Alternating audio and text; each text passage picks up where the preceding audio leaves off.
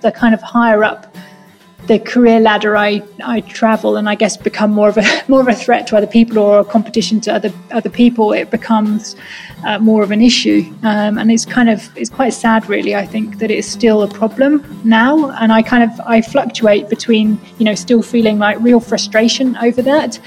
Um, and you know, and I suppose anger at times for how it can hold me back, or how you know other people hold me back because of it, um, and the excitement of kind of trailblazing as well, because every single one of us, male or female, is kind of trailblazing at the moment, like a new normal. Uh, in terms of like gender roles, uh, because you know as the female gender role evolves, so too does the male one, and we have to work together, you know, to kind of normalize things. Welcome to the Sam Gash podcast. These are conversations with trailblazers rule breakers, and those who pave their own lane and venture boldly into the unknown. By entering this uncharted arena, they inevitably stumble, yet they all display an ability to innovate and contribute, even when the odds are not in their favour. We skip over their highlights reel and go into the guts of who they are and what they believe in. I'm your host, Samantha Gash, and I'm an endurance athlete, a former corporate lawyer, and social impact entrepreneur. It is my absolute privilege to create the space for these guests. If you found these conversations to be of value or have any feedback, please subscribe, rate, and review. And I hope you enjoy. Well, I am very excited to share this conversation. It's unique, it's special. It's with Megan Hine, who is a British survival consultant, adventurer, climber, television presenter, and writer. Now, she's widely known for her work alongside Bear Grylls, as well as a wide range of TV shows all over the world. She has had a lifelong thirst for travel and adventure, and it's amassed her a huge amount of expertise in pretty much every aspect of the outdoors. She's pushed both her mental and physical limits in extreme environments, exploring remote jungles, arid deserts, and high and cold mountains. In doing so, she's taken private clients, celebrities, and television crews to extreme and beautiful places that they didn't even know existed. Her book is called Mind of a Survivor. It's fantastic. And so too is this conversation. I, I, hope you guys love it. We go into topics that we haven't explored before on this podcast, and it was a real privilege to be able to chat with Megan. You know, I know because I know from um, hosting as well. It's like, uh, you know, it's really hard, isn't it, to uh, not get so excited in that initial chat and like give away everything take away the spontaneity. I know, and then we start kind of talking. We're like, okay, let's go into the official part now. I'm so excited to have you on the podcast. And as I kind of told you before, it, I feel it's a, very, a, great privilege to share some space with you and, and have the opportunity to hear more of your story because you've got a breadth and a depth of experiences that are incredible. You're a climber, a survivalist, an adventure consultant. I love the definition that Nat Geo wrote about you going the woman who safeguards some of the biggest survival shows on TV. You know, from Running Wild and Man versus Wild you're an author of a book called Mind of a Survivor, an ambassador of Scouting UK, a TEDx speaker, expedition guide, leader, podcast host. The list could go on and we'll definitely go through it. So it's going to be amazing to do a deep dive with you. Thank you so much. I can't believe that that's actually me. That sounds quite quite a it's funny, isn't it? Because all these things that that I do is like it's so they're so exciting in the moment, but it's kind of like once I've done them, you know, I suppose it's like writing my book as well. It's like I wrote the book and then it's like I kind of then move on to the next project. It's like I'm always moving forwards, looking for like new adventure. So I kind of forget about these things.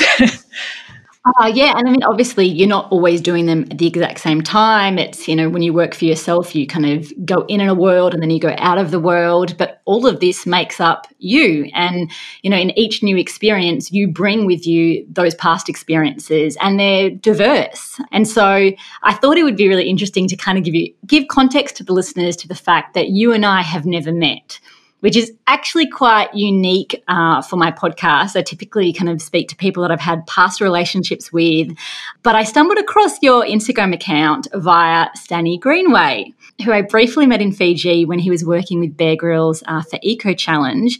And then it kind of sent me down this fabulous rabbit hole where I was reading your captions late at night, uh, one night, and I just loved the way that you shared your lens on adventure. I found it incredibly refreshing uh, in its depth and also the unique perspective. And I kind of just knew I had to get you on the podcast because I think what you share and the way that you do it is incredibly important to be heard today. Oh, thank you. we already established before we recorded that you're terrible at taking compliments. So, yeah. that obvious? Yeah, yeah thank you. it's, yeah, it's really funny, isn't it? Because we were talking about this actually before we started recording, um, and actually, actually, I think it's a really important uh, thing to to look at because I think it's something that um, a lot of uh, you know people who are like high performance individuals and women in particular as well tend to do that as well. It's like we just don't take compliments very well and it's like we were you know we were saying weren't we about how uh, it's easier to kind of take constructive feedback or kind of negative feedback because there's something that we can do with it. It's tangible. It's something that we can kind of relate to ourselves. And i think we can be our own worst critic, which I guess is, you know, partly what drives us to achieve uh, and to push ourselves forwards and always be moving forwards. Uh, but it's also sometimes I think, you know, I know for myself, it's like sometimes we do need to be a little bit kinder to ourselves and actually be like, yeah, hell yeah, that's me. oh, I'm definitely not one to judge. I'm not great in this space either. Um, but I do actually think that when you can certainly give a compliment, but also accept one, it's something that actually helps cultivate a very healthy relationship uh, with our own self worth and the relationship with other people. Do you ever watch? There was, um, I was like years ago. Uh, it was a ski movie that came out called Claim, and I just I thought the concept of it was absolutely brilliant because it was it was it's kind of really cool within like the adventure industry to kind of not claim things to be a bit like ambivalent about stuff to like you know shred some crazy powder or you know climb some crazy like mountain and stuff and be like yeah yeah, I just did it. Whereas this movie, this this ski movie, was all about claiming those moments, and it had all these epic shots of these skiers and snowboarders like shredding these incredible lines and just being like, "Yeah, I just did that," and I just thought it was so powerful. And it's like I tried to do that myself. I tried to remind myself in those moments to actually celebrate, and not even like you know the big pinnacle moments in our lives, but also like the little uh, moments every day as well. Because I think otherwise we kind of get stuck in this kind of monotonous routine of just ticking off our daily chores and not actually kind of celebrating what we we've actually achieved. Which um, what way do you celebrate? uh, so it's, like, it's more this, this little cheerleader in my head, which also kind of helps me keep going. Like when I'm when I'm running or uh, feeling really exhausted, and it's this little cheerleader in my head. So it's like, come, come on, you can do it, woohoo! and then having those like you know those kind of like epic like like those those pinnacle moments in that in that film Claim, where they're kind of the snowboarder standing on the top of the mountain, like with his arms up and like woo, and it's like in my head, it's like kind of that little soundtrack of then like you kind of celebrating that and letting those emotions out. Um, or maybe it's just a very British thing. I don't, I don't know if it's the same for you guys, but it's a very British thing to not show our emotions and, you know, to celebrate our victories. Oh, it's, I mean, I think Australians are quite similar, which I think is why sometimes we're not actually that great uh, on reality TV shows because when you face adversity or hardship or even something momentous, our response is often really similar. Um, so there's not this like distinction between this was the hardest moment in my life versus I am a, an amazing human. um, we're kind of a bit more monotonous. so it's probably a little bit boring to sometimes observe um, some Australians on TV because we just don't give the audience what they want. well, no, I mean that's I mean that's a huge part of what I do, um, sort of with the, the producing side of things, with the TV side of things, is that I mean you're so right, and it's it's a shame because I always get asked a lot like why there aren't more women on TV, why there isn't like kind of different formats of survival shows and and things, uh, and it is for that very reason. Is like the general audience needs to see those kind of like uh, that emotional roller coaster and people struggling and really kind of showing those emotions in like a huge way, which for, for those of us that kind of operate in adventure, and I'd imagine it's maybe the same for yourself as well, you know, with the kind of the adventure racing and stuff, is that you learn to control those emotions because they get it like fear and anxiety. They get in the way otherwise um, of being able to do your job and they become overwhelming and they become all that you can focus on. And you're right, in, in TV terms, having somebody who's so good at controlling their emotions uh, because they're so flipping good at what they do doesn't make good TV. And it's in the early days of like survival uh, TV and things, I worked on some, you know, very real uh, survival shows, um, and they just never did very well because actually, you know, the reality in these scenarios is that you know people learn to kind of control their fear, control their anxiety, uh, and also conserve energy, which it, when people are yeah. just kind of sitting there, it doesn't make good TV at all. Yeah, I've, I've always thought about that because I wonder if that's a problem with like consumers and, and you know viewers of TV. Like maybe it would be a lot more uh, helpful uh, for us as human beings to be comfortable watching someone not in high extremes of emotions. Like, why do we need to see that to feel like that person is on a, a valuable journey? Um, I think there's like an interesting science behind someone who chooses in moments to compartmentalize, to experience something, and to kind of move forward. Um, but you know, we don't like to glamorize that. We don't think that's entertaining or interesting, and isn't that potentially a problem with the viewer? Yeah, I think I think it gives an unrealistic view of life. Um, there's a lot of reality TV shows. Uh, I know that things like Celebrity Love Island, Love Island, um, these kind of very high drama uh, shows uh, do very very well. Um, because I think it's for a lot of people, it's escapism. It's mm. seeing mm it, it, sounds awful, but I think for a lot of us, it's actually seeing that other people are struggling and other people are having a shit time of it kind of makes us feel better. Uh, so I think that's that's why a lot of us kind of buy into it because you know the for for the majority of us, you know, getting through every single day is a survival challenge in itself. You know, try like particularly at the moment with the current climate, with COVID and like the pandemic, and it's affected every single one of us in a way. And you know, in each one of us, uh, we're we're all struggling for for survival and getting through, getting the kids up, getting the kids to school, uh, trying to make ends meet, social engagements, having an adventurous life, all these things that kind of social media says that we should have, that our culture and society say that we should have, and trying to get through every day uh, is is a struggle in itself. So actually, it kind of makes us feel better, and it's a bit of escapism to watch other people, you know, struggling in a very emotional way. oh, it's funny how we find it comforting, but I, I mean, I've got to say, I have found the last six months quite challenging. Um, and I've gone from moments of being very calm and controlled and um, just kind of succumbing to what it is, um, just kind of being with it. And then other moments I've realized it's been incredibly fatiguing. Uh, and my husband and I, you know, we're in quite a strict lockdown. We've we've really pretty much been in a lockdown for six months, with the exception of six weeks where we had a bit more kind of freedom. And then we went back into stage four lockdown. And I said to husband the other day, I feel like I've aged the last six months. And that's hilarious because I haven't traveled and I haven't had such a frenetic pace of life. But I haven't had things to be able to look forward to. I haven't been able to plan like I used to. And I've, I guess I've realized how wired my brain has been to that as a sense of joy and fulfillment and excitement. So when you can't look forward to stuff, it, it feels really different. And I, I know that you've had some trouble recently for work, which I'm so happy to hear that, you know, people in your industry are able to get back to some type of work. But for you, how was, how has, I guess, the last six months been from someone who typically travels 10 to 11 months of the year and perhaps describe what it was like in the early times of lockdown and maybe now six months down the track? So I think for me, it's been like it's been a bit of a, a, roller coaster. I think initially I was in a weird sort of way. I mean, I wasn't, you know, obviously not happy that um, you know people are struggling, people are losing their lives. Uh, but for me, on a personal level, it was actually quite nice just to stop. Uh, my life, as you say, is sort of 10, 11 months of the year on the road.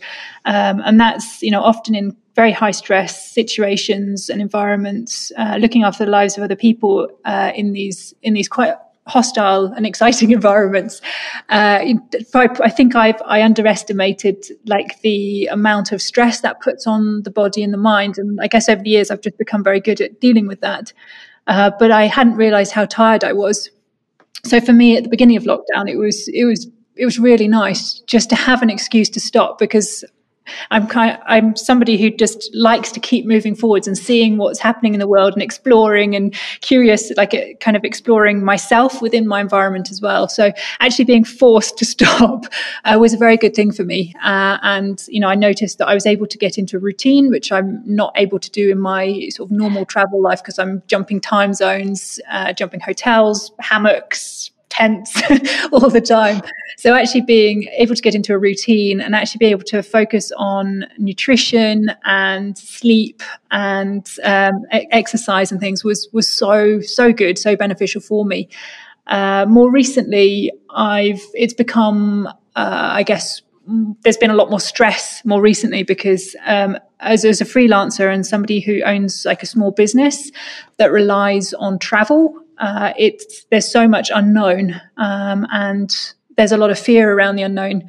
Uh, you know, there always has been from you know our ancestral days as well. You know, that unknown causes a lot of stress in us um, and puts us into kind of the fight or flight response. Uh, so yeah, kind of having to manage that recently, you know, fear over kind of like what the future holds in terms of travel and my career, um, and in terms of uh, like finances and things and how you know how how tight how you should manage your finances and, and things particularly as a freelancer kind of who relies on you know kind of jobs coming in on a month by month uh, basis oh you're speaking my language i um, relate to a lot of that and i think um, you know, initially I was surprised how well we were doing, even though not the same level of income was coming in. But it's because we stripped everything back. And I was like, oh, we actually don't need as much to survive. But then as you kind of as things will start to open up, you're like, oh, it's amazing how quickly we adapt back to what we used to have, meaning I'll go and get my eyebrows done. I'll, um, you know, go out for dinner. And when you have less income coming in, but the world is opening up and your freedom is greater, you actually want to kind of have a bit more of that income that you used to have. So I think a lot of people are going through these roller coaster of emotions.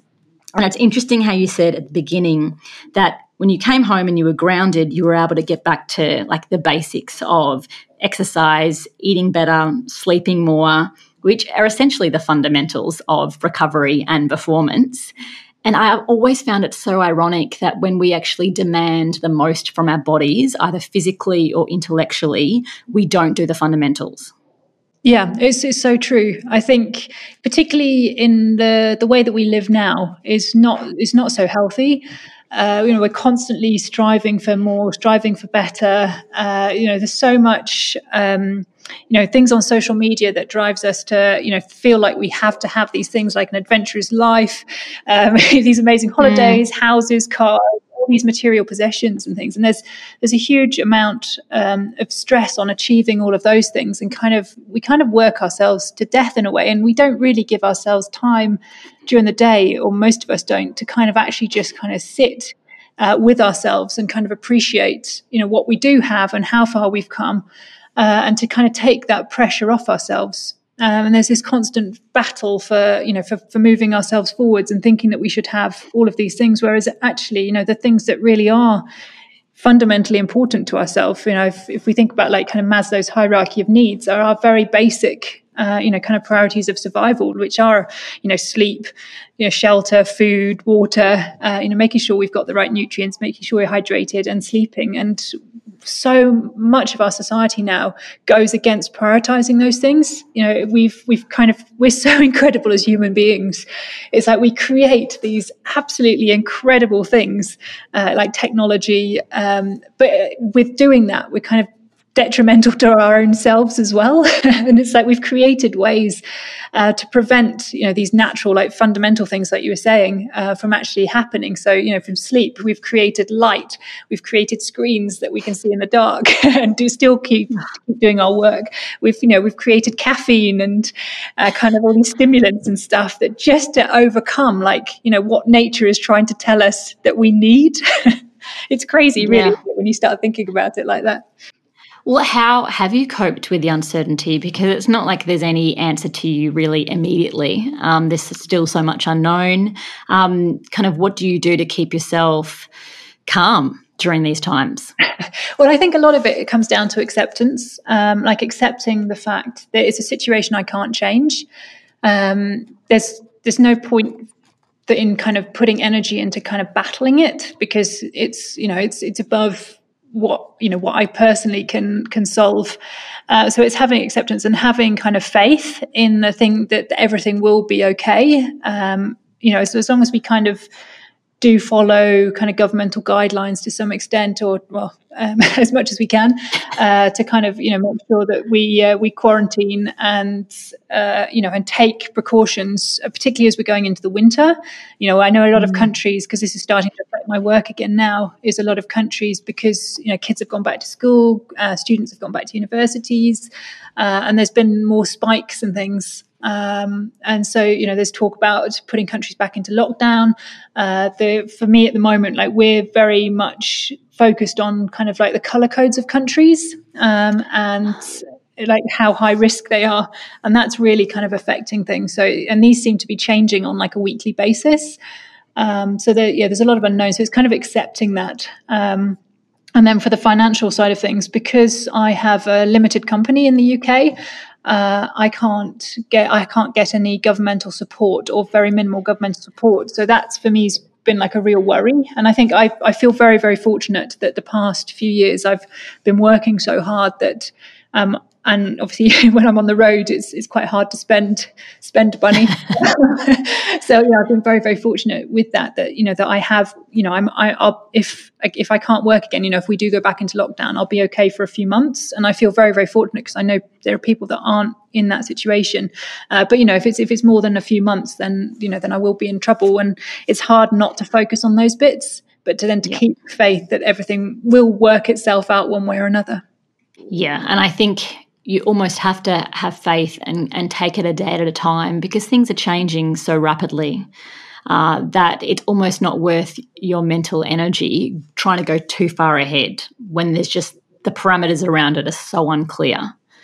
Absolutely, yeah. And I think a huge part of that is like is removing ourselves from uh, like the stimulation of you know the, the kind of that's um, triggering fear and things, which is you know the newspapers, the news, uh, you know, constant stream of like of uh, image, you know, of stories of people dying, of people losing everything, of you know the corona thing. You know, working in the media, as we were saying earlier, it's like you need that emotion. You need that. What we try to do when we produce shows is trigger emotions in people, and it's like you know it's successful when you've triggered that. And like an easy emotion to trigger in people is fear.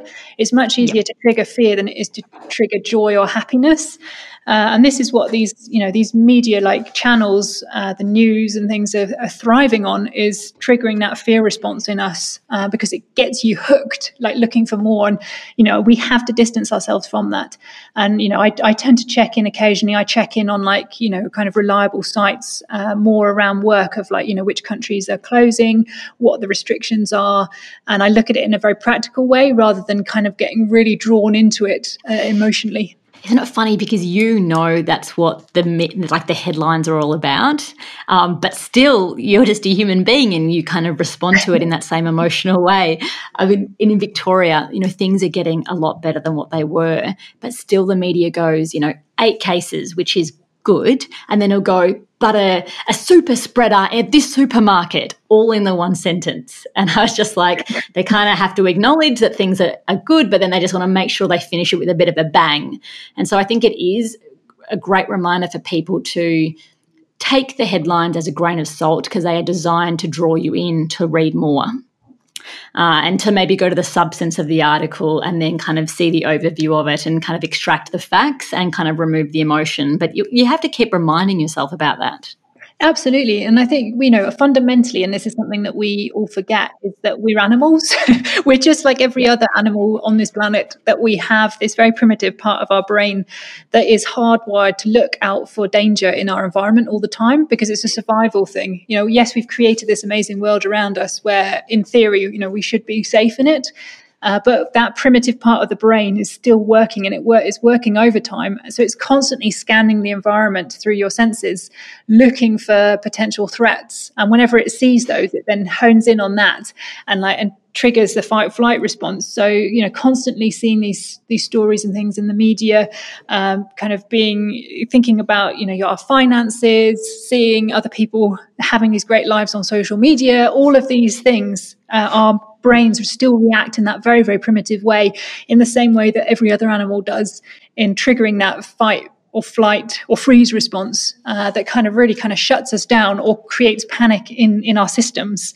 And if we're not careful, because of the way that we live now, we can become chronically uh, stressed and chronically in this situation, which is then what starts leading to uh, things like autoimmune diseases, to digestion problems, uh, and it really messing with our physical health as well. Um, so you know, it wouldn't. It's not surprising if there are, you know, if you're listening to this and you're feeling stressed and you're starting to have, you know, things like irritable bowel syndrome. So you know, suffering with, you know, upset stomach or you know, kind of fluctuation in your digestive habits uh, and bowel movements and things. Uh, and that's a symptom, like a physical symptom of kind of like of stress really starting to affect your system.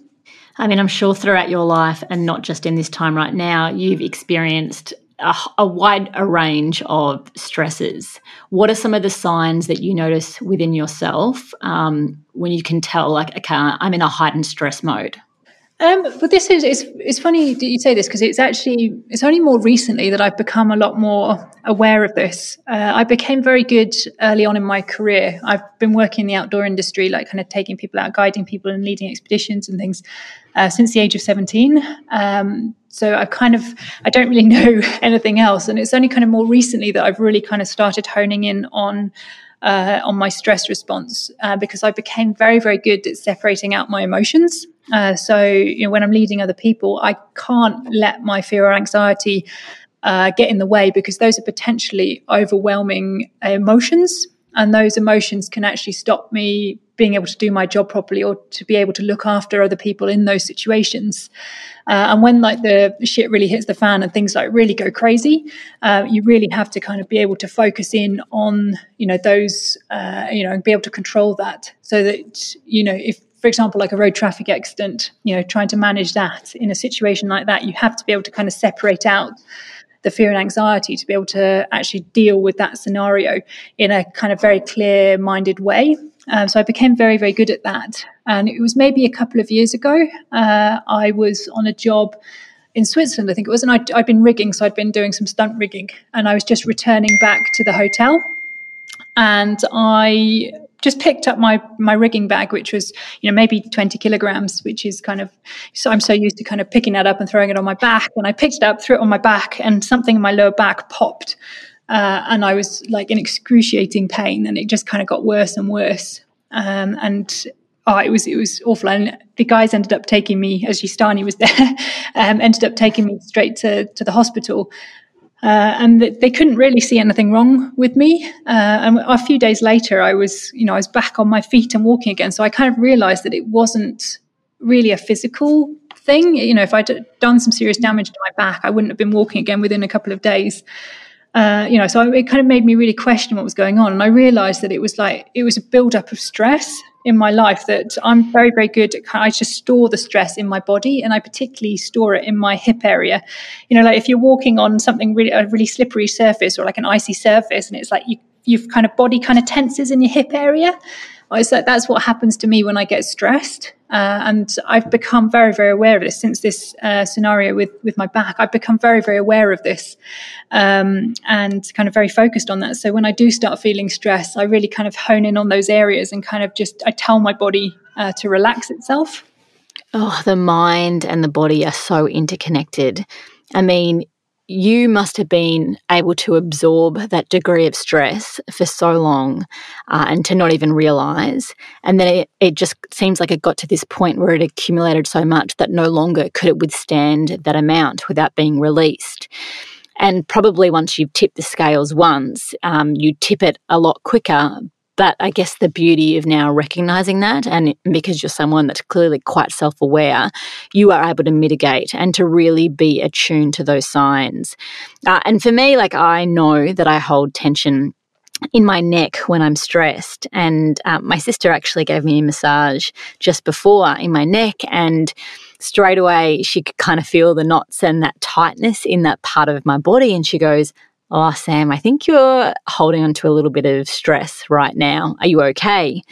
And I, you know, even though no one wants to hear, ah, are you stressed right now? Uh, it's been very helpful for me to communicate my stress triggers uh, and indicators with people close in my life. So true. Because how does that manifest itself? Is it is it thoughts that trigger your neck to become stiff, or is it? It's tension in my body. So I think if I'm feeling stressed, my uh, shoulders will look up, and in fact, like one of my stress reducers is going for a run. But if I'm that stressed, I'll be running and my shoulders will be heightened, and so that just causes kind of like more pain in my neck. Um, and probably when I'm typing, if I'm stressed and I'm doing work, like they're going up and up and up and up, and you know my jaw can lock a little bit. So that's uh, it's it's really clear indicator for me. But sometimes when you are so in a state of overwhelm, it's hard for you to remember that's what it is because you're in a place. So I think communicating with like your loved ones, um, they can be like, "Oh, your neck looks, your jaw's locking out," or you know, there's like there's little kind of triggers that can help you get out of it as well. It's so true, and I think it's communicating it with yourself as well, isn't it? I think we're yeah. so good. Uh, you know, I'd imagine with your like incredible career uh, racing as well that you're very, very good at actually kind of shutting off that side of it and ignoring it, so you can carry on. You know, with with your race. I mean, how how do you manage the the stress like yourself? How do you manage the stress of those races?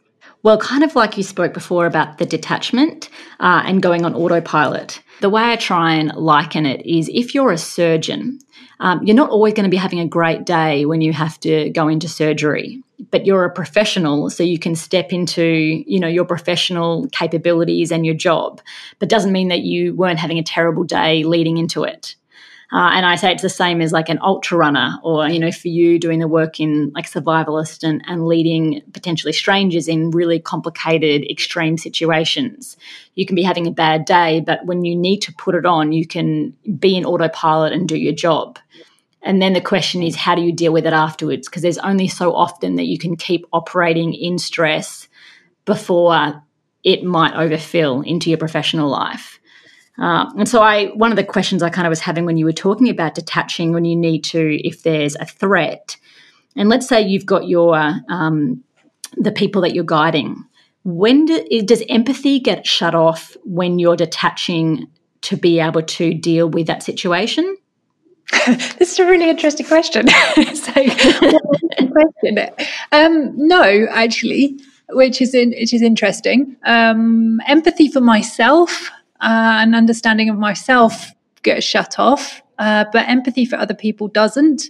Uh, in a way, I guess that it's by being able to shut off and kind of detach from uh, you know, fear and anxiety and my own kind of reaction to uh, you know these stressful situations. Um, actually, it's an incredible feeling, and I remember the first time that this happened uh, was it was like this metal box opened and I put in this fear and anxiety and shut it. And it's like I heard it go clang.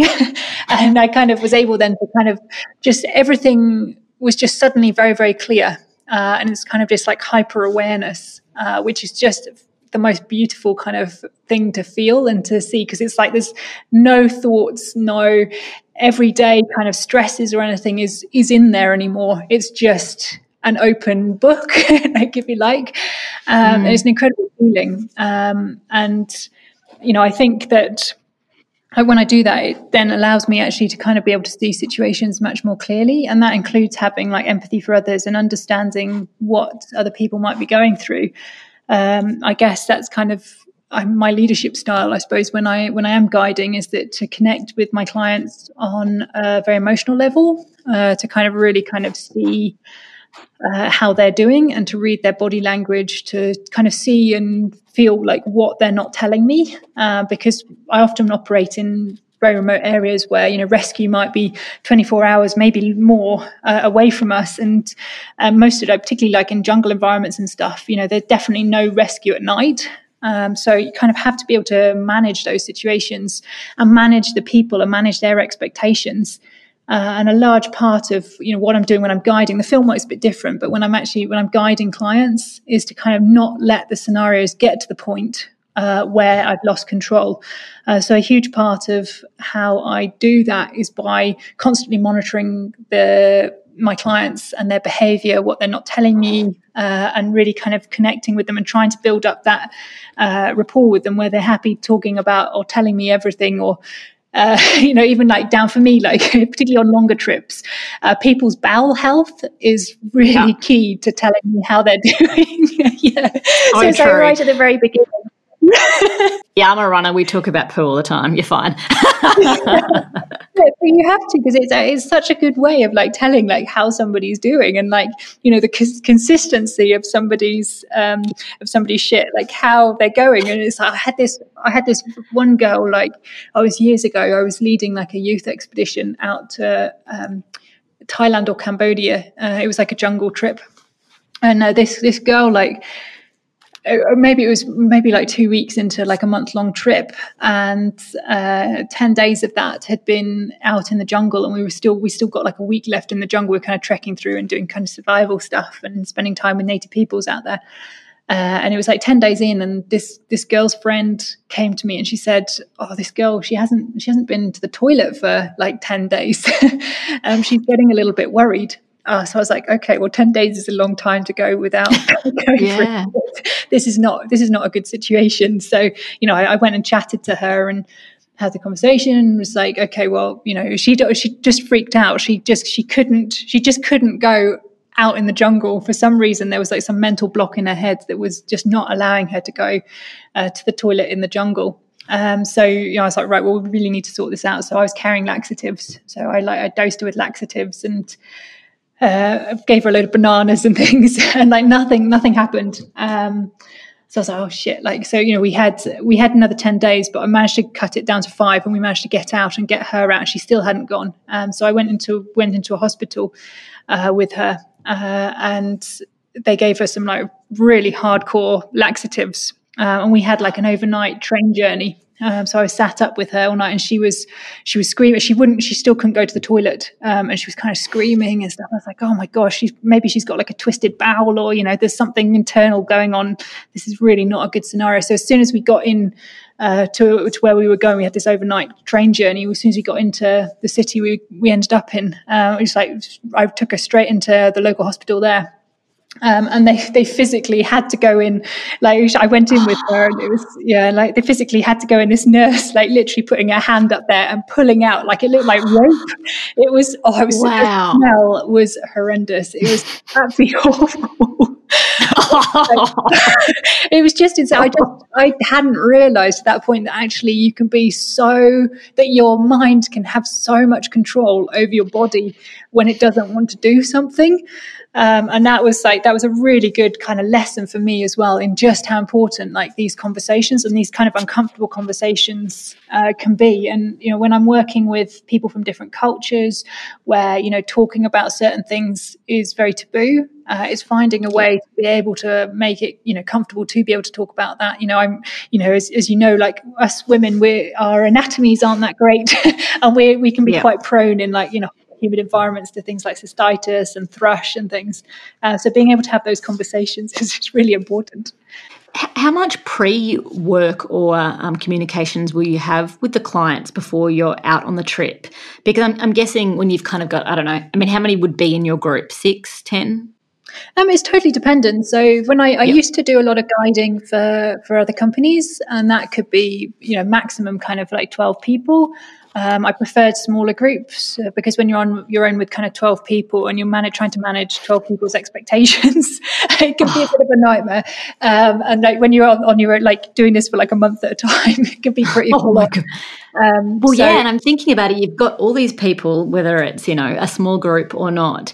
Not everyone reveals you know their true self straight away because you know if you don't know other people, sometimes egos at play. So it's hard to kind of sometimes. Some people are very easy to read, and other people you might have to work a little bit hard. So is there a process that you go before you all get together at the trip to try and understand who the people are that you're going to share that experience with? Um, yeah, so when I'm when I'm guiding for other companies, often it's like a case of like rocking up in country, and that's the first time that I meet I meet the people, um, and then it's again that kind of like reading body language you know what somebody's wearing like the state of their footwear is a really good indicator of like how much experience they've got how they oh, hold yeah. themselves their confidence. So it's like i'm kind of like i do like a scan of you know people. It's kind of mostly subconscious. Um, uh, of that of those people to kind of you know pinpoint the people that might provide a like might become a risk to me or the rest yep. of the team. Um, whereas like with my own clients so i i do um, private guiding as well. So i have like private clients uh, and with that it's a lot easier then to kind of get the conversations going. Though I, I do work with higher profile individuals and often I won't necessarily have direct contact with them until we're on the trip. Uh, so then it's kind of relying and hoping that you know the information that I'm being given uh, by their people is you know, is correct. um, and often, you know, they're trying to hide stuff. So again, it's like you know, it's being able to react to a situation like when you face it. So you know, I think a lot of people have um, kind of don't really understand their own uh, level uh, a lot mm. of the hmm. time, uh, and they a lot of people often think that they're you know more experienced than than they actually are. Um, so that's is quite hard, you know, even through questionnaires when you're saying you know what's your previous experience, you know what level would you consider yourself at, you know you kind of always have to take it with a bit of a pinch of salt, and then it's just a case of kind of reacting on the ground when you actually get into country. I think his experience is so relative because in your group of friends back home, you could be the most experienced person, but then in an entirely different group, you could have the least amount of experience. So, yeah, I'm sure some people's ego kind of is a block to sharing the real information. And then other times people just don't know uh, if they haven't really done this type of stuff. When you're crafting these trips that you're going to lead, like what's what's the types of trips that you like to do? You said before you like to get really remote. Um, so what would be kind of a, a dream itinerary that you would plan out? Um, so for me, it's like remote and places that I've never been to before. I get a real kick out of like uh, guiding and like navigating and stuff in places that I've I've never been to before as well. Um, so and when I'm setting up expeditions for for my clients, uh, it's all in the pre-planning. So it's all in the logistics beforehand. So no expedition, just like life, ever goes to plan exactly the kind of plan. There's always something that happens that you just you couldn't predict for. Uh, you know, weather conditions, uh, natural disasters, political issues, whatever it might be, always kind of pops up. So for me, it's a case of like building this safety net. You know, I think social media can be a little bit um, misleading when people are talking about going off on expeditions because the majority of the people that you see on social media, they haven't just gone off on an expedition. They haven't just woken up and been like, right, I'm going to the Amazon. It's like there's been months and months of pre-planning or training that's kind of gone into that into that trip. Um, and you know, for, for me, that's setting up this kind of safety net that when things do go wrong or do change on an expedition, I've got this safety net behind me that I can fall into. I know where how to get people out. I know, you know, where all the embassies are. Um, I kind of have got you know contacts with the local rescue teams you know maybe it's the military i've really kind of looked into kind of all of these things so that there's like this process this steps that i go through whenever i'm setting up any expedition to make sure that when we are in country like i have like a real duty of care to my clients to make sure that they're as safe as possible i mean you're creating courses for um, survival shows, you're taking people um, through your guiding experiences to places that they potentially could never even imagine. If you had to go back to your childhood or to your past experiences, where do you think, like, were some of the trigger points where you were like, okay, this is kind of where in my childhood where I can point back that interest or that desire? so I was given a book when I was uh, about six or seven by um, some cousins that visited, actually from Australia. Uh, but it was a book called The Land of the Long White Cloud, which is a book about Maori culture uh, in, from New Zealand. And it was just the most beautiful pictures in there.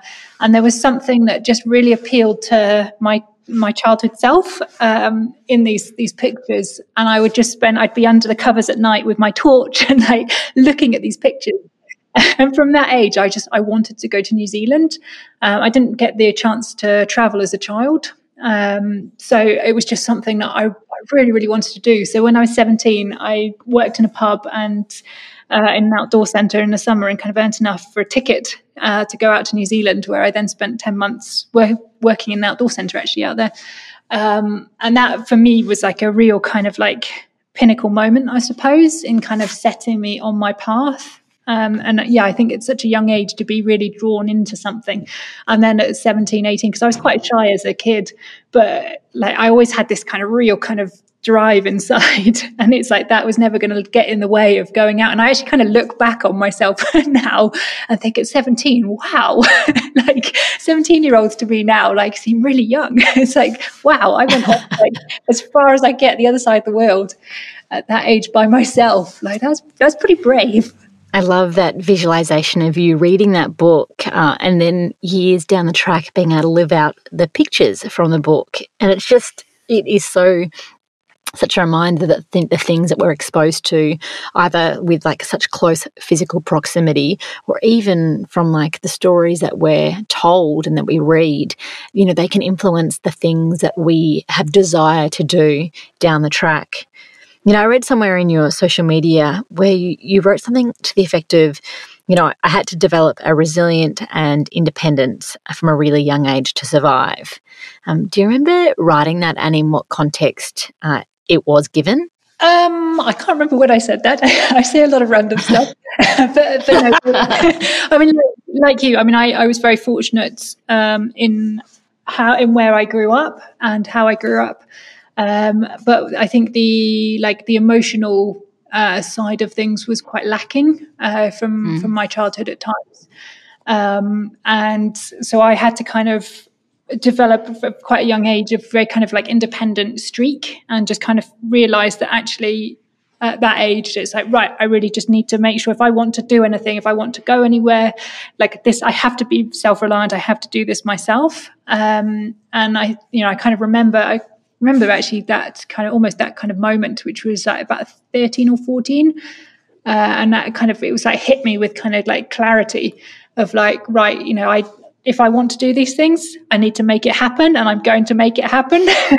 um, so I think as I got as I've got older and kind of more recently, you know, I've realised that that was that was an incredible thing to have at that age. And it's like as you get older and you realise that actually you've got the survival skills behind you through everything that you've been through in life. Every single one of us, you know, have got our own life stories. We've survived this far. We've all had our own demons to fight, fight and we've all been through our own hardships.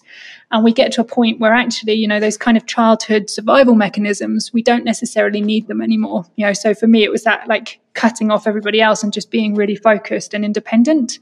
And it's like as you get older, you kind of realize, well, you need to realize that actually you don't need those things anymore. A lot of our programming in our brains goes on until we're between our ages like zero to seven. So if you think a lot of like the default programming, the way we interact with the world, the way we react to situations and other people, was programmed into us when we were really, really mm-hmm. young. And that's kind of scary, really, that like, you know, as, uh, yeah. I'm 36, it's like I'm 36 and it's like my six year old self is kind of like running my life still. and it's like the survival skills and survival mechanisms that she needed then, I don't necessarily need now because I've got a lifetime of experience now behind me to know that I can survive and I'm going to be okay. So, you know, it's been a been kind of brought to my attention through my own time, thought processes and stuff that I actually need to kind of, you know, let other people in more. And you don't need to be so independent all the time. I hadn't actually um, thought about that before. You know, I'd never thought that the way that we're programmed as a child for to have survival mechanisms on the on the basis that we can't function autonomously can down the track, I guess, be a means to actually hold us um, or sabotage our adult self. Oh, I mean, it also makes me think, as my role as a parent, like what's that line of obviously giving them the protections that they need, but you know, are you meant to be trying to inform them that they'll be released of those, or they need to release themselves of that down the track? Yeah, it's definitely kind of left me with to think a bit about that. Um, you know, have you always had this thirst uh, for survival um, or thirst for adventure? I, I love the outdoors, like from a very, very young age. Um, I think I, I, was very fortunate that the outdoors was a huge part of my upbringing. So my parents were both um, geographers. My dad was originally a geologist and used to do like a lot of crazy expeditions, like before I was born. Mm.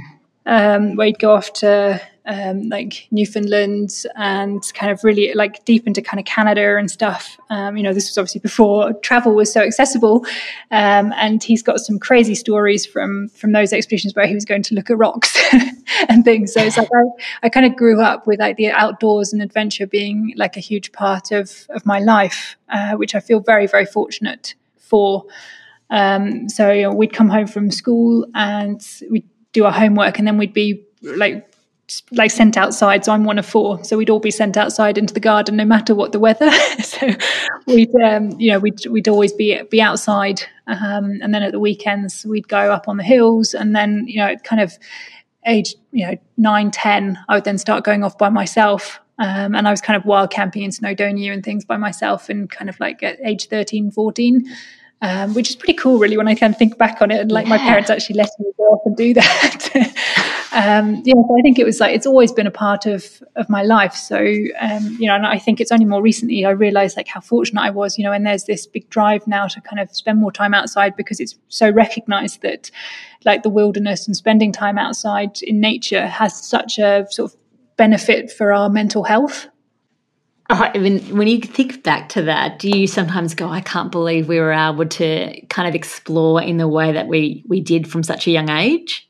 Yeah, I, I mean, I feel very fortunate. Obviously, it's it's set me on my path, my career. I think you know a lot of people now, and now, particularly now, like when we've uh, got exposure to so many different op- opportunities and options, that it can be really overwhelming. And I, I think, like, thankfully, you know, Sure it's the same, for yourself as we're the same age. It's like Facebook kind of started really kind of coming into my awareness when I was maybe 16 or 17.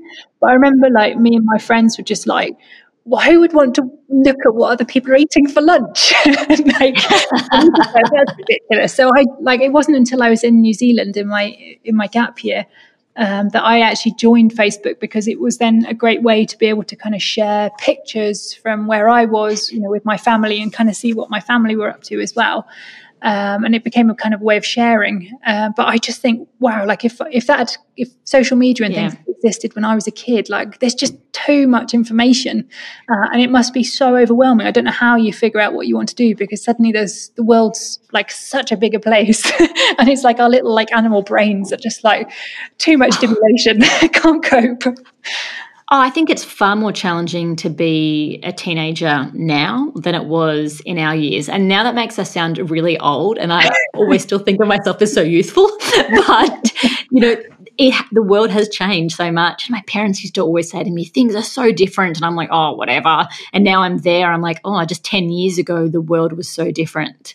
And so when you were kind of in New Zealand and you were getting into, you know, adventure in another part of the world, what was kind of did you know very clearly what you wanted to do or was it kind of more exploration to try and kind of fall into the jobs that interested you more um, i think it was actually more kind of going with the flow um, yeah. i both my my parents had kind of come from uh, quite kind of almost kind of rough backgrounds and they'd kind of they'd made um, you know they they chased academic careers and they'd both done very well in those in those careers. And I think it was assumed that because I was the oldest, uh, that I would follow suit and that I'd want to, you know, have follow the academic side of things. Um, and although I did, I did well at school, I just really struggled, like within a classroom, within like four walls. I really struggled to kind of sit still and focus. And I had this like panic that would arise in me, which I still get now. It's like if I'm stuck inside or stuck in one place for too long, it's just like this panic kind of rises. I'm like, I gotta get out of here. um, and I, I, felt that at school. And I was like, I was often like, I then, it would kind of uh, manifest itself in not such great behavior. And I would often be sent out of the classroom uh, and sit outside. I suppose um, going off to New Zealand and kind of going off I didn't really know that careers outside of academia existed. Um, it, it kind of hadn't really been uh, kind of explained to me or shown to me um, that I could mm. do anything else really. So I think it was a bit of a surprise when I was out in New Zealand, and I got out to New Zealand, uh, and I I'd got a job in a school, and I like after a couple of weeks, I've like making tea and photocopying. I was like, I'm not spending my ten months doing this. this sucks. Um, so I bought a little car, like I bought a little car for like two hundred dollars. and oh, um, wow! Yeah, it was, it was, an amazing little thing. And I drove off around New Zealand, kind of ran away. Um, and I, I, was in a bar one night and having a drink, and these two guys came in. But I, they were about my age, and they just started an apprenticeship in an outdoor centre, and there'd been like a third guy who just dropped out. So they were like, "Well, why don't you come and join us. Uh, so, so I kind of I got in touch with the person who ran this outdoor center, and they were like, "Yeah, come and join us for the ten months." And like, you know, I started training as a raft guide and uh, taking people out. What they call it, I don't know if you you guys call it in Australia, tramping as well. Oh, yeah, tr- like hiking, trekking. Yeah, yeah, yeah. So like taking people out, like tramping or trekking um, into into the wilderness there, um, and it kind of it just made me realise that this kind of this was amazing. Um, and uh, I ended up actually coming back to the UK then. So while I was in New Zealand, I then applied for a degree in outdoor studies, uh, which I then came back to the UK to do, which is basically three years of climbing on a student loan, and where I spent, I spent my second year out in the Czech Republic, um, which is which for me was actually a I think it was another pivotal moment actually I think in my life because um, my my first year at university had had been like a lot of like me going out and doing like climbing and stuff for myself and finding all these incredible people that had a similar mindset to myself. And I suddenly felt like wow this is these are my people. This is my tribe. Mm. um, and then my second year I had did an Erasmus exchange like a European exchange um, to this to um, Charles University in Prague um, out in the Czech Republic. And that for me was amazing because they had kind of two very distinct styles of learning there. So they have um, kind of very kind of repetitive, very hard skills focused. So I hadn't really done any open canoeing before then, and I remember them like taking me, and it was the first time I'd been in an open canoe, and they put me down like the white water slalom, like in the center of Prague. and there's there's no like there's no barrier, there's no like kind of padding on any of this stuff. It's all like concrete, and I like I fell out on the first rapid and like literally just bounced off every like flipping like barrier on the way down. And I tried to get out at one point, and like, the instructor was like, "No, get back in!" and like push me back in with this pole. like, but it was because after that, you know, you don't swim again, like because it flipping hurts. So it's like experiential education at its very best. So you learn to paddle very quickly. Um, and then the other side of the education, which I think kind of set me on my journey now, is was like um, the philosophy of outdoor education and the philosophy and psychology of why people go into the outdoors and that wilderness therapy uh, side of things as well, and kind of the therapeutic applications of spending time outside uh, in a very philo- philosophical way. And all our lectures were kind of uh, were spoken, so it was a lot of like very in depth discussions about about this, uh, and it really got me thinking um, about that. And I guess that kind of set me on, like when I came back to the UK for my third year of, of uni, and then uh, kind of it's kind of set me on my path of like I guess deep thinking about why we go outside, and that's kind of been a huge part of I suppose my leadership style since as well. I love that because I'm half Czech, so no. um, yeah, and I I had um, Jessica Fox, uh, Jess Fox, on my podcast, and she's an incredible uh, canoeist, and she spends she says her greatest competition is the Czechs um, because they're just it's so much harder where they train, and there's a certain certain type of mental attitude about what they do, uh, which probably set you up so well for the fact that you're not just doing adventures, you're creating the pathway for other people to be part of them. And there's that like really delicate balance of risk and dare and adrenaline with safety. I guess sort of my when I'm taking people on these expeditions, uh, it's like I want them to be part of the decision making process. Uh, so sort of early on in my career, I used to do like a lot of youth expeditions, which where I'd go away with like um, school groups uh, for for a month at a time to these you know these incredible places. Maybe we'd go to Nepal, and there'd be like a focus on going to climb some peak um, or going off into you know jungles or wherever it might be. Um, and you know those experiences were I thought were absolutely brilliant. Like, and it was a fantastic opportunity because I think so many young people um, now because of the way the pressure on from um, like our school life and achieving and things. There's a lot of pressure on young people uh, to be constantly achieving, and but in that same kind of time, there also isn't the time necessarily for them to kind of express themselves or explore themselves in a different way. Mm. um, and to take any responsibility or ownership over over their lives.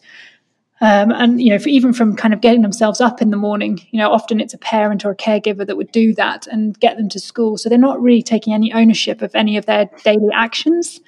Um, so to take these kind of young people, so 16 to 18 year olds, off on these trips, um, and then what I'd do is like just hand over all responsibility of the expedition to these young people. So I'd at the start I'd give them the budget. So you know maybe we'd have like thirteen thousand US dollars or something between us as for the month. Um, and that would include, you know, like the kind of trekking package with porters and Sherpas and stuff. And I'd just, I'd hand it all over to them and they'd have to figure out how to budget and then they would have to book accommodation. Um, each day there would be a different leader so they'd have to take leadership during the day. Um, and you know initially i always thought it was it was fascinating to watch because initially there was that excitement and kind of nervousness and then there was kind of like this kind of crash down of like oh my god what are we doing? And it would usually involve kind of sitting down something would go wrong. Um, and they'd you know they'd they'd sit everybody down and there'd be like a shouting match and usually turned at myself and the school teacher. Be like how could you let this happen? Blah blah blah. And then uh, and then you just kind of sit there and just wait. And then eventually it kind of would turn back to like hang on a minute this is our trip. We've been given this responsibility. What an amazing opportunity. What should we do? Um, and it was just incredible every time seeing that kind of transition uh, and seeing them starting to take uh, ownership and responsibility and learning these life lessons. So, you know, I remember on one trip we had, um, there, there was like we'd we'd finished like the jungle trek uh, at some like kind of longhouse, and there was a there was a bus that came through once every three days, um, and so the kids had booked the ticket for the bus, uh, but they'd forgotten to set the alarm and I was just like, well, I could, get, I could get them up and we could, uh, you know, we could all get on this bus and go to where we were going. Um, or I could just let this play out and just let them, you know, sleep it, sleep through it and see what happens. and it's like, you know, they, they get up and they, they're like, why didn't you tell us? And it's like, well, this is, you know, this is your trip and this is your experience. And it's like, you know, what better way for somebody to learn like time management and actually taking ownership, you know, when there are consequences to, to your actions. Um, so I, oh, yeah i think that's kind of like in my leadership even with adults as well now. So you know in in on expeditions i try to get my clients to be as autonomous as possible. So to be able to make decisions to understand the decisions that i'm making as well. Um, there are moments obviously like i have to keep the client um, instructor leader boundary and always be in a position where I can maintain final say in everything because there may be situations when somebody's life's in danger where you're just like, oh, do this now," and they have to do it, uh, and then I'll explain my you know reasons later. Uh, but as much as possible through these trips, I get my clients involved in like decision making processes and things so they can see my thought process as well and kind of understand it and be a part of that because I think people get far more out of that, you know, when they're part of that rather than just coming along on autopilot. Oh, there's such all of that is such valuable skills, not just for children but also for adults. And because you know, we think that we're wired to succeed, and even kids get it from a really young age. You've got to do really well. You've got to go here. You've got to do that. Like boom, boom, boom, boom. That there's no space in there in their mind that they can have setbacks or fail.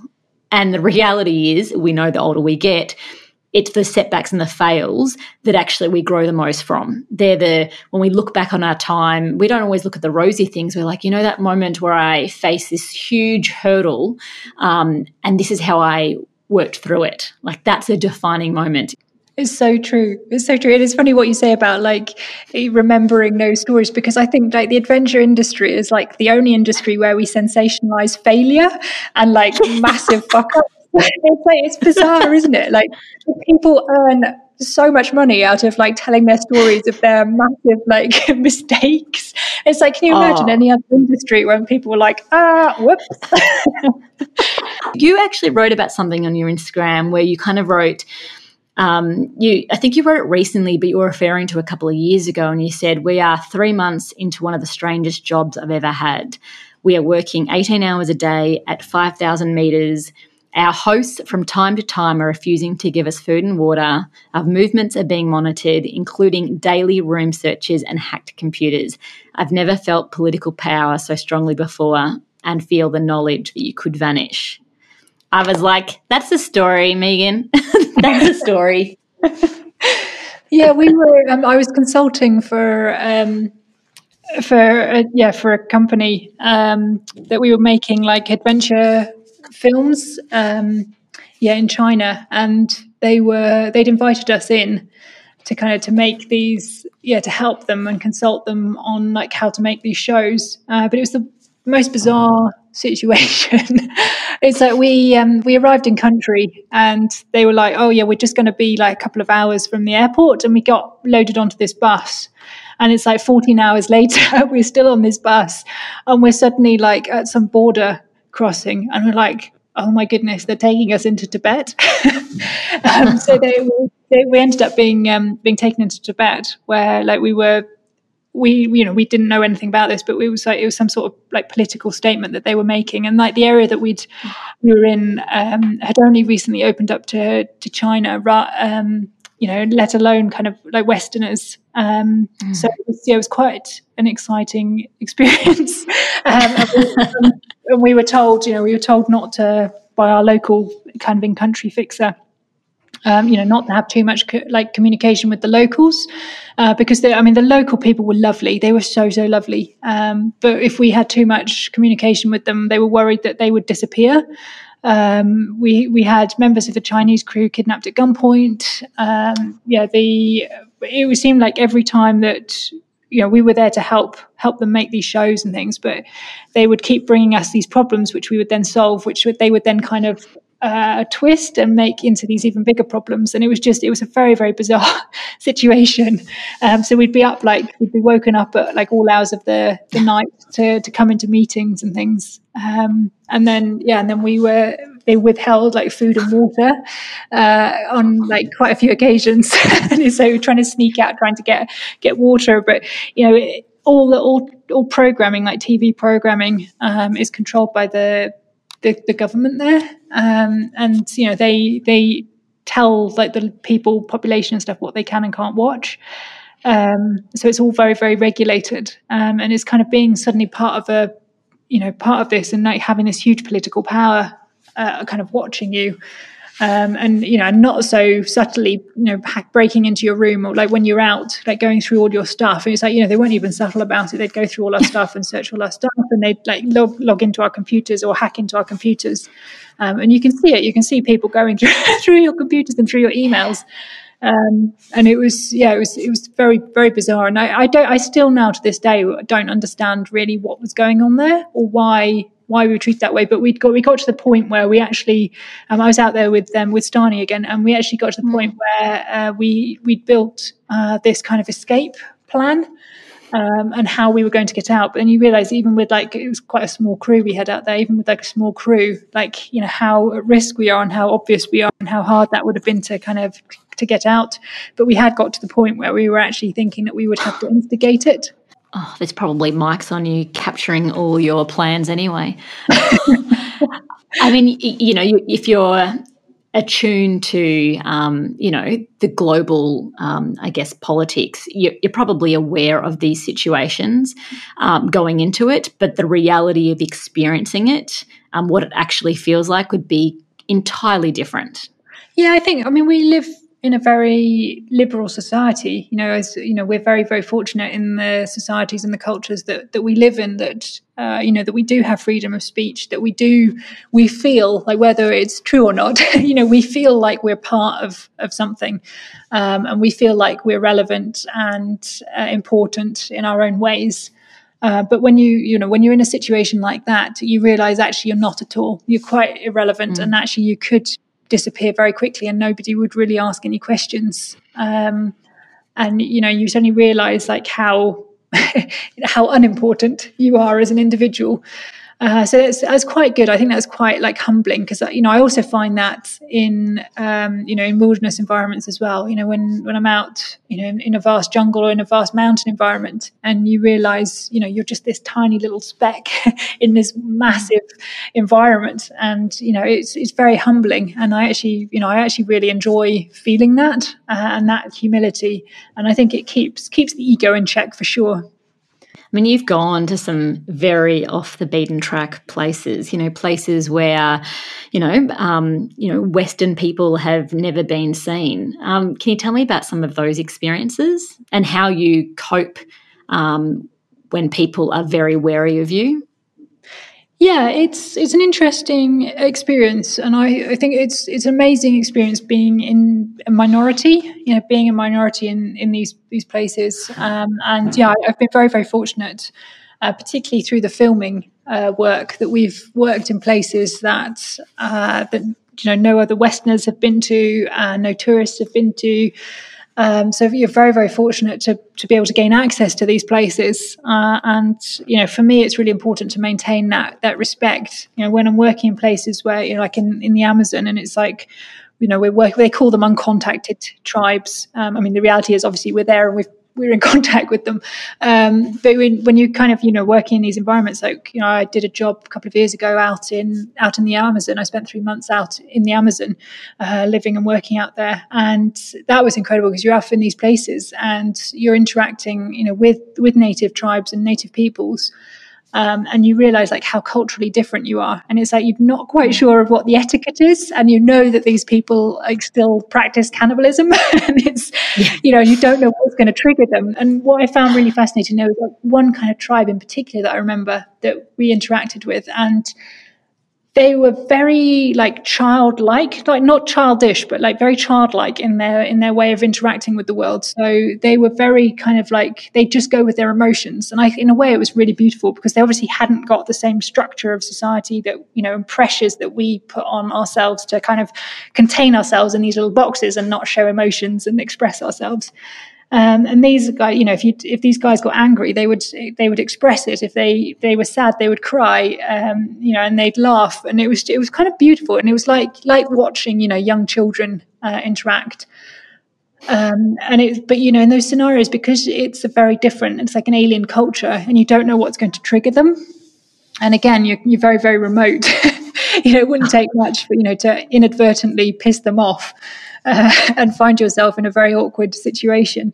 Uh, you know, which I think is is what like a lot of travelers you know have done in the past and have kind of interacted in in a you know in a in a way inadvertently kind of upset local peoples and then you know kind of not not returned from from those trips. So having that awareness and for me when i'm working when i'm taking expeditions out and you know on the film work as well it's it's really you can't beat local knowledge and you know working mm. with local people. So having local guides with you as well uh, and translators and things it goes a long way to kind of trying to minimize that kind of um, cultural uh, differences Oh, I mean, I mean that's kind of it's a privilege in many respects to be able to have been privy to that, to a culture that you're that is so different to what you know.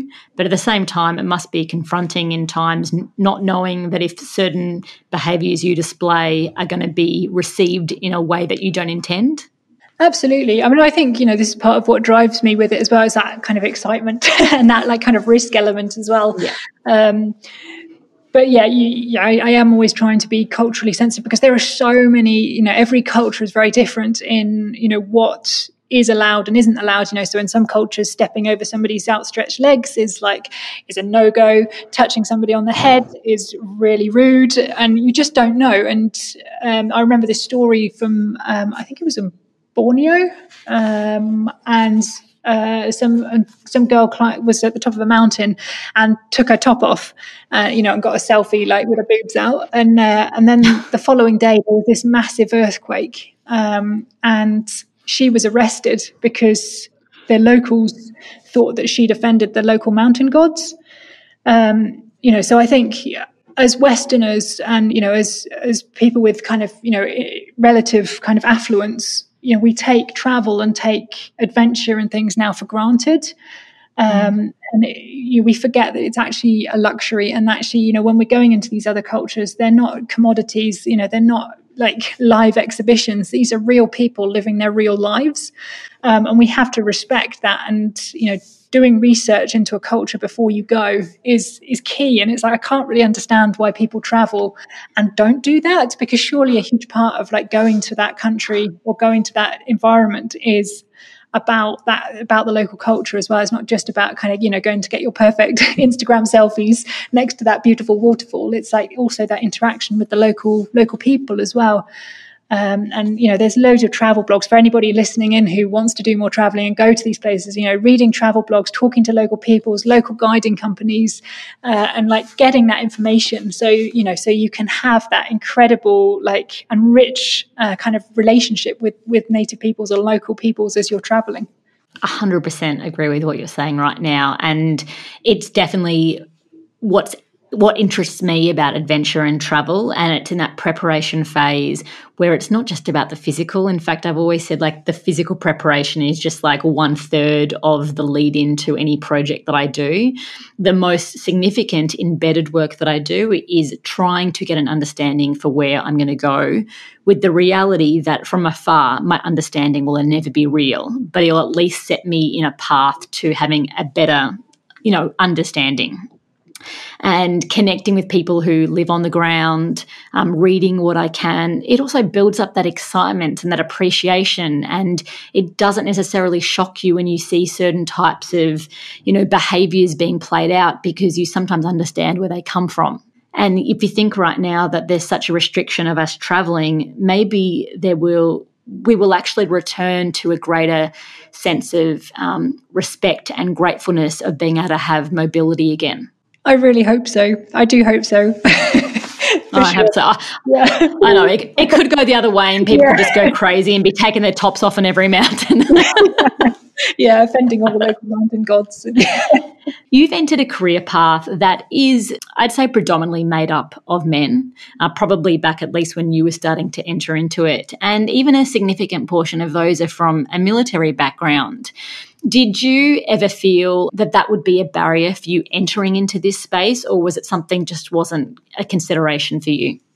When I first started, I didn't think about it.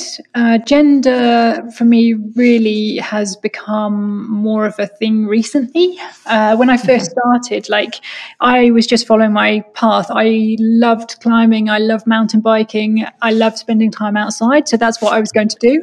like nothing was going to stop me. Um, and my, um, you know, as, as you'll know, like my gender doesn't affect my performance.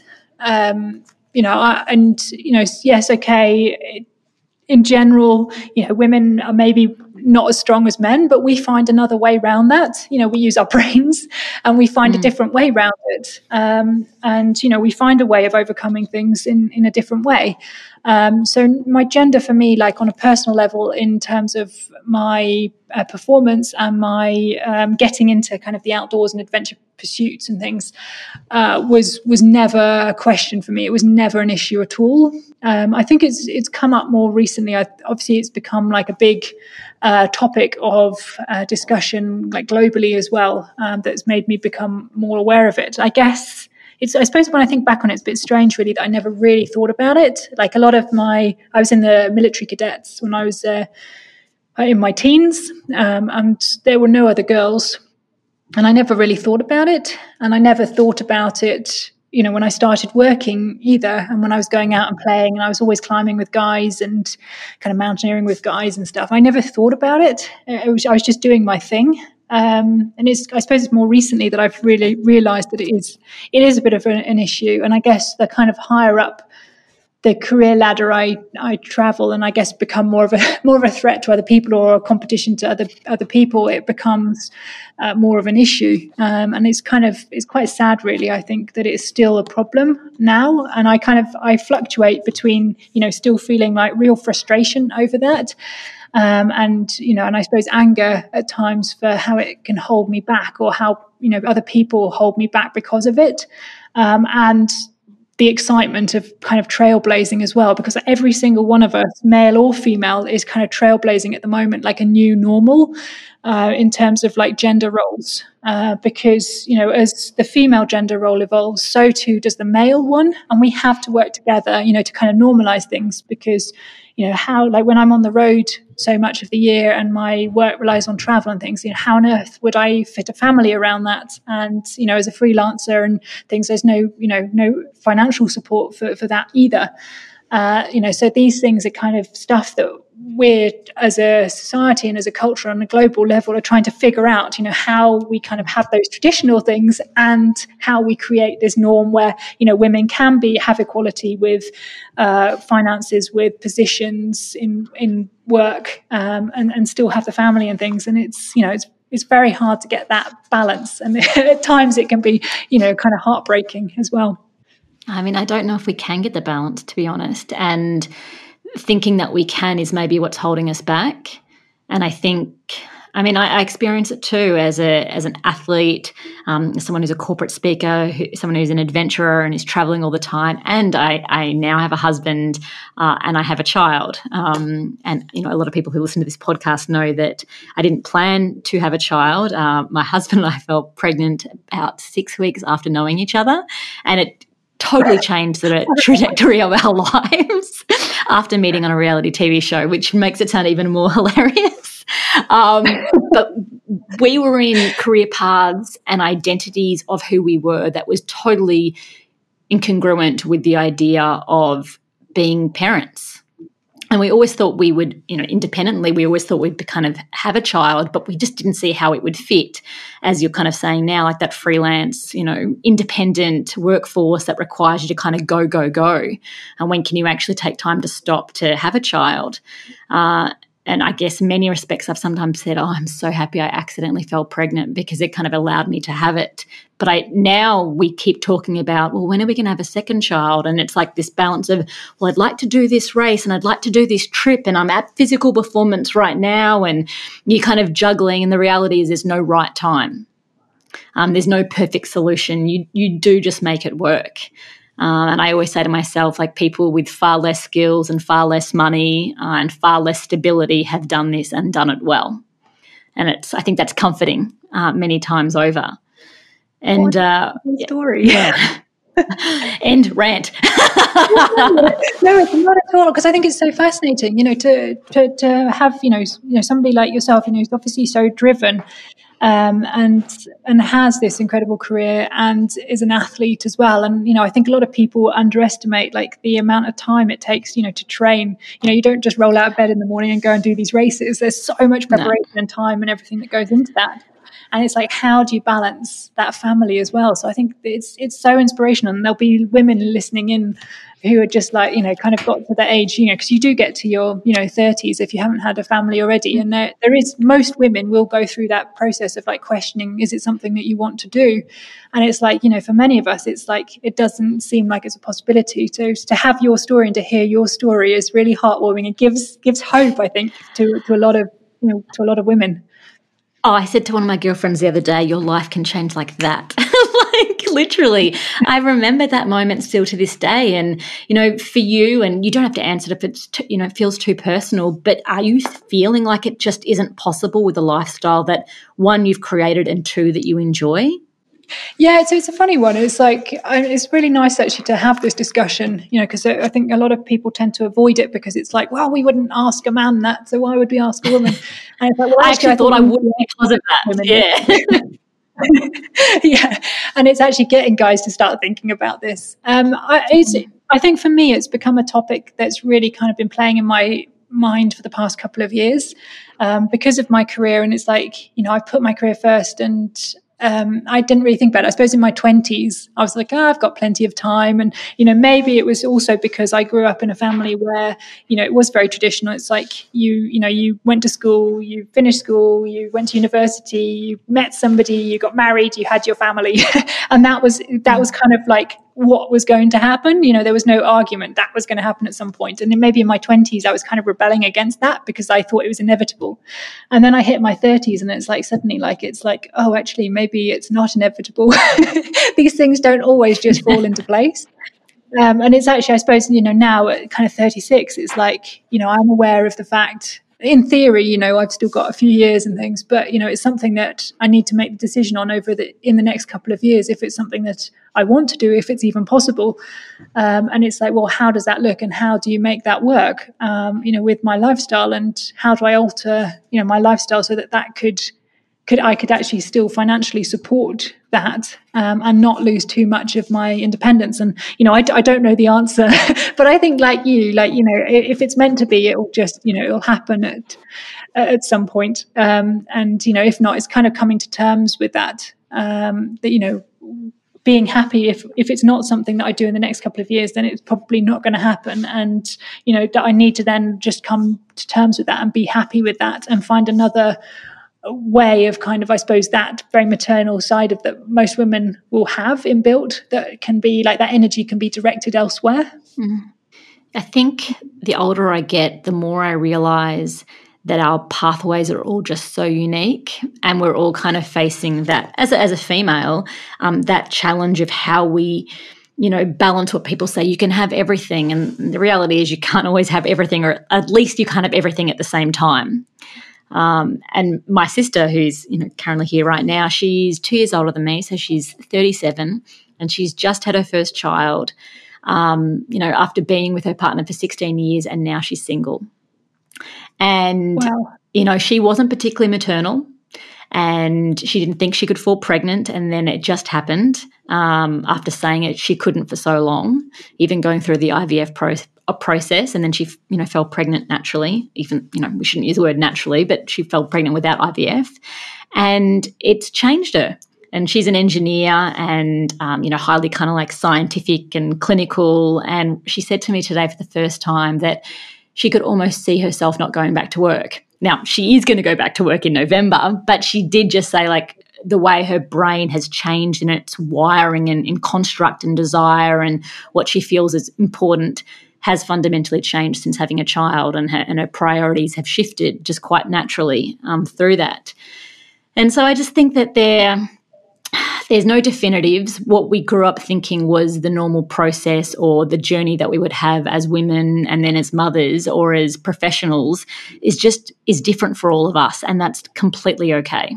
It's so true. It's really is so nice hearing her story, and I think this is a. would mm. love to hear. I think this is what's missing, isn't it? Like we need to hear more stories like this and from like a broad spectrum of, of women from different uh, backgrounds and different careers paths as well. So that you know there's we can all relate to those stories and like stories of you know why women have chosen to have a family or not to have a mm. family or you know it's happened by accident. You know I, I think like these conversations should be had. We shouldn't feel like ashamed or scared of having these conversations and to get guys involved as well to be more aware of you know taking ownership as well of, of these these decisions too.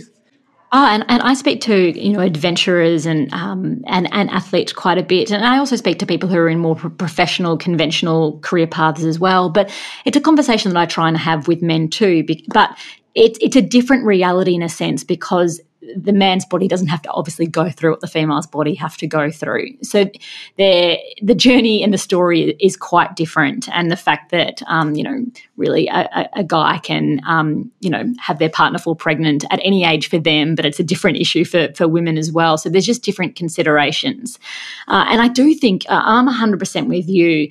We have to be comfortable to start having conversations about things that we feel there is a stigma about, such as mental health, anxiety, stress, um, because that's the only way that we move through it and we start to normalize it. Absolutely. And I think this is where like social media and things can be so powerful. I think it's got its negatives, but I think it also has its amazing positives as well in that you know when uh, when we were growing up because we didn't have that social media there wasn't so much access to role models or people who were similar to us and you know I, I know because of you know the uh, activities that I was enjoy like I enjoyed doing. So you know, getting out and mountain biking and climbing and things. I you know I didn't know any other girls that were into that. Whereas now, you know, if you you know whatever your interests are, you'll find other people. You'll find your little community and your little tribe on social media. And I think this is so powerful. And it you know and it helps have those conversations about mental health or you know whatever specific you know mental illness you might be going through.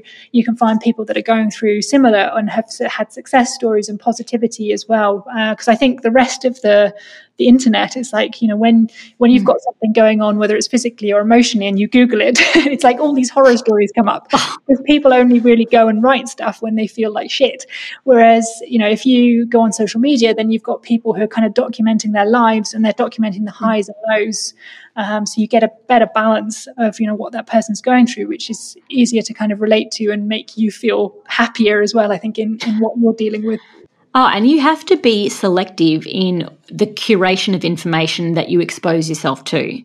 And no one is forcing you to follow, you know, negative people, positive people, people, you know, you can choose the, the portal of information that is in front of you every single day in your news feed. And so I say you should do that with um, responsibility and care and consideration because it does affect how you feel about yourself and how you move throughout your day so often. I wish it didn't, but the reality is it does to so many people. And, and a topic that I did want to talk about with you is, you know, have you felt that you've ever needed to either moderate or expand um, either your masculine or your feminine energies in your job? Yeah, when I first started, I was kind of trying to hide my femininity, I suppose. Uh, there was a lot of, um, you know, because there weren't any other female instructors, um, particularly like in the bushcraft and survival industry, that I felt like I had to behave like one of the guys. And those were that was the only role models and the only kind of exposure I had was to instructional styles or leadership styles was by watching men. Um, mm. And it, you know, I, and I think I also ended up having to work a lot harder to get the same sort of recognition, which in, in a way, when I was, kind of did an apprenticeship in bushcraft and survival, uh, for several years. And, you know, I, I, noticed that with clients that would come in, they would talk to my male colleagues before they would talk to me um, and ask for advice. And it's like I found myself actually working a lot harder than you know my male colleagues on the same level um, because I had to you know actions always speak louder than words and like you know kind of proving myself. So I had to make sure that my skills were super strong to then be able to kind of gain the same sort of respect or the people then coming to me and asking me stuff. So in a way, I think it was a positive thing because it allowed me to kind of progress very, very quickly, like with my skills. Um, and that was in like kind of all avenues of kind of a, a, the adventure and outdoor pursuits. So that was that was a real positive uh, in a way. Um, I think you know even now to some extent it's like I have to moderate or I feel like I have to moderate like my femininity and uh, like not expressing myself too much like sexually. Uh, because it can detract from uh, from the you know the job that I'm trying to do. If I'm if I'm heading up a team, it's like I want them to focus on the job. I don't want there to be any kind of confusion over anything else, um, which can be quite frustrating at times. And you know, I notice uh, when I'm working in certain cultures, it's like my male colleagues will be having a laugh and you know having drinks and stuff with the locals, whereas it's much harder for me to do that because as soon as I step out of that kind of serious professional thing. It's like instantly like they see me on a different different level. Um, and it's also kind of like a safety uh, thing in some environments as well. You know when i'm working in certain environments in certain cultures where women just aren't considered equal then you know you do have to kind of really kind of um, alter you know your behavior and uh, how you react with the world and and the image and things that that i put put out there um, but I think as I'm getting older, I'm kind of starting to care less about that. and it's something that actually I'm kind of starting to explore more now is kind of, is that femininity? And, you know, why, why should I not be wearing pink when I'm performing at the same level, you know, if not higher than the guys? yeah, but maybe we feel that we need, before we have built up that credibility and experience, we have to, and it sounds terrible, toe the line a bit to get to that place. And then once we're there, we can like play with who we truly are. And it, it, it is frustrating that that has to be a consideration. And I remember I once presented on stage to an audience and I was wearing a, a dress and I, it, yeah, I guess it was a little tight. And when I got off stage, uh, a female told me, uh, I said, Oh, what did you think? She goes, Yes, it was good, but if you didn't wear that dress, people would have listened to you more. Oh, and ever since then, it's just been on my mind you know, the clothes that I wear when I'm up on stage. Like I want people to listen to my content. Like, you know, I, I don't care what they, if I think I'm, you know, attractive or whatever it is. Uh, the main reason I get up to present is because I want to share a story and I want to connect with people. And so that's the, the main obje- objective. I want to do my job well. And so if what I'm wearing is impacting that, of course it's a consideration for me, but it is frustrating that that has to be a factor. It's so true. I think things are starting to change. It's like I've seen like mm. a lot of like moves in in Hollywood, you know, particularly around some of like the more established actresses. I mean, you look at like what Reese Witherspoon's doing, uh, yeah. Nicole Kidman, uh, Margot Robbie, like all these uh, incredible um, you know actresses that are kind of coming together and uniting to kind of change things. Um, and i think that that's really really powerful. And we've seen like a lot more um, you know movies and things now coming out with female uh, leads and you know tough female leads that are actually starting to become mm. a lot more believable. You know it's not like the original kind of tomb raider uh, computer game shaped figures. You know it's actually more realistic uh, you know female uh, personas and things that are, are, being shown on on TV on on in these movies, which I think is is a great start because that's that's how we normalize things. Is like change happens very slowly, and it's only by people you know kind of sowing those little seeds and those images becoming normality that things will then actually really change. So when are we going to be seeing you head up a survivalist series? well, I mean, I, I do get quite a lot of offers for like in front of camera stuff, um, but I'm just not interested unless it's like the right project. Um, yeah. I mean, I've been in talks with uh, production companies and channels uh, for years now. Um, not not just for for me to be in front of camera, but for like getting more women in front of camera. And you know, at the moment, there still is that issue that uh, women in general. I know probably the people listening to this, uh, this podcast will be like, "What?" but that's because we're kind of all adventurous people who like this stuff anyway. But like the general um, audience and like the general like viewer um, female viewer isn't really interested in like adventure and stuff or hasn't been. Uh, so like the big question is like how do we target those women and draw those women in to watch without alienating the male audience as well, uh, which is a really really hard balance to get and nobody yet has the answer though it, there's a lot of discussions and there's some actually really exciting projects because i get sent a lot of uh, pitches to look through uh, that are involving women. Um, and kind of, I've been working on various shows kind of remotely, like kind of helping develop these shows uh, for women as well. So it's really exciting. It is getting there. We just haven't quite got the, the balance right yet. And I think we, you almost won't get the balance right until you start playing with it. Like start playing with the content, putting it out, because um, part of it is is exposing audiences to that female archetype or multiple female archetypes in those environments. And I think like the, the problem that we face is that because there's so many networks and there's so many so much competition that um, you know particularly like the more traditional networks, uh, if they if they commission the wrong show um, or put money into the wrong show, they they could be um, really shooting themselves in the foot, which is one of the reasons again why a lot of um, channel a lot why we're not seeing a lot more new content because and we see a lot of recycled stuff you know so i like i've been working um, like uh, in the survival industry. So i've been working on shows like you know since like kind of the man versus wild shows uh, with bear grylls which was like kind of what set, set his career off. Uh, and a lot of the shows that have been made since in the survival sphere are kind of are very are based on that format. Uh, and the formats that you know that we've then been creating on other shows with him since and then a lot of other a lot of um, you know shows just copy that format because it's a recipe that works and they know that they're going to get viewers whereas they actually it's very hard for these networks to take a risk. I wish they would and i'm hoping it'll change but it's very hard for them to take that risk uh, financially. Um, yeah which is which is quite frustrating but but it will it will happen. We, we need like you know netflix who've got a lot of money or like amazon to start taking taking risks with this or kind of independent companies as well well, in many respects, um, I mean, I don't know if you watched The World's Toughest Race, but a lot of the hero stories were females who were, you know, the one female in a team of four. Uh, and they, I feel like that show really did put an emphasis on on the female journey. Uh, which was great to watch because you don't get to see that all the time. Um, you don't get to see the female adventurer being celebrated uh, as much, and for the vulnerability, for the strength, and for it to all to all to both be successful and both be applauded. That yeah, it's great. It's so great to hear that like producers are starting to take risks with that. That's yeah, because it's the way it should be. And I think you'll start drawing in more audiences, particularly like if you start looking at like the kind of the mental aspect of of these things as well. It's yeah, it's it's very appealing. You know, you before said that um, a man and a female, they besides potentially slightly lesser strength, you know, we can both function the same. But let's talk about menstruation for a moment, because I think there is this myth that when we have our periods, we just get on with it and let's pretend that it doesn't happen or at least it doesn't affect us.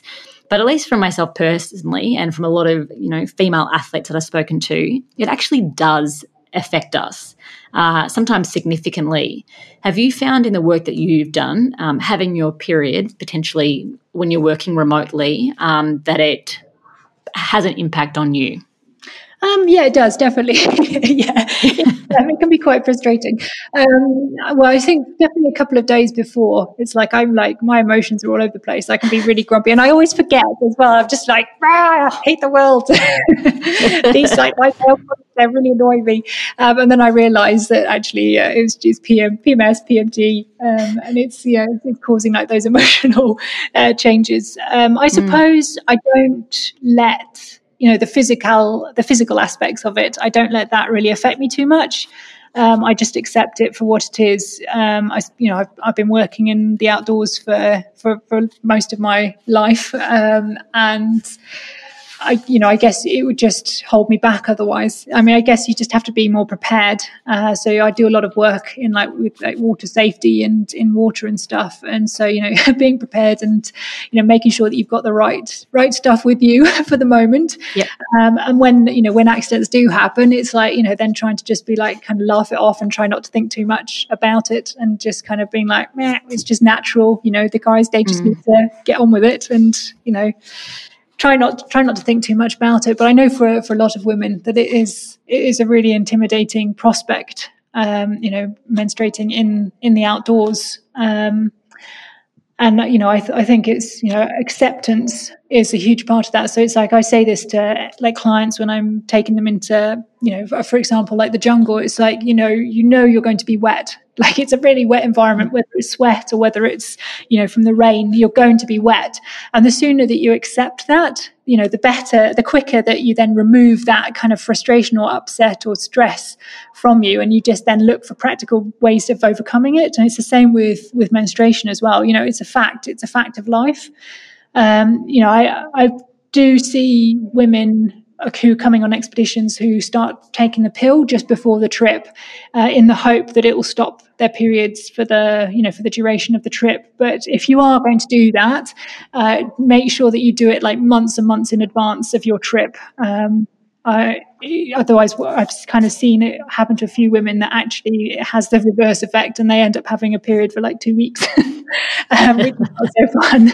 Um, so yeah, so you know, if you if you are thinking about you know going off on an adventure and thinking that you're going to take the pill beforehand, um, yeah, make sure that you do it like months in advance. Um, but the reality is, you know, it's four or five days, um, and you know, it's only really a, unless you're very unfortunate, it's only really a few few of those days that it's really heavy, and then you know things like uh, moon cups or various other brands that kind of make the similar thing to the moon cup. Um, there's like um, she Thinx is like a is a brand of like kind of kind of padded underwear, which you know removes the need for sanitary towels, which is amazing for me. Like when I'm traveling in, in, in cultures and countries that don't sell that, you know, and it's just an underpant that you can then just take and you can wash wash it out every night, dry it, and you know you can put it back on again. Uh, and I always have a few of those with me, and that's those are amazing. Um, and for the for the environmental side of things as well, it's out there absolutely fantastic.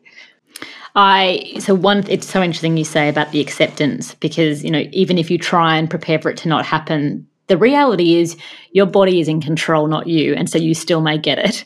Um, I have now discovered about myself through experience that I will always get my period um, during an adventure race, even if I've just had it the week before. Whatever it is, the lack of sleep, the intensity, the prolonged nature of just moving, it somehow trips my cycle to thinking that I've lived a month and I always get it. Uh, and I just, people are always like, well, how do you deal with it when you're in the middle of an adventure race? And you know like i just have learned to tell them like i sometimes i don't even stop sometimes. I sorry for any guys who are listening but you know you might adventure race and you know need to know this that i'll sometimes just drop behind the guys that i'm racing with and i'll literally just change a tampon and like pack one up and put it in my pack and not even stop. Because it's just you learn to deal with it. It's a part of wanting to be an adventure racer and being female and not hating yourself for going through something that is the most natural thing that happens to our bodies. And I'm all, always going, well, I'm grateful that I can still get my period, even though I'm pushing my body really hard. So it's a healthy sign that my body is still functioning well.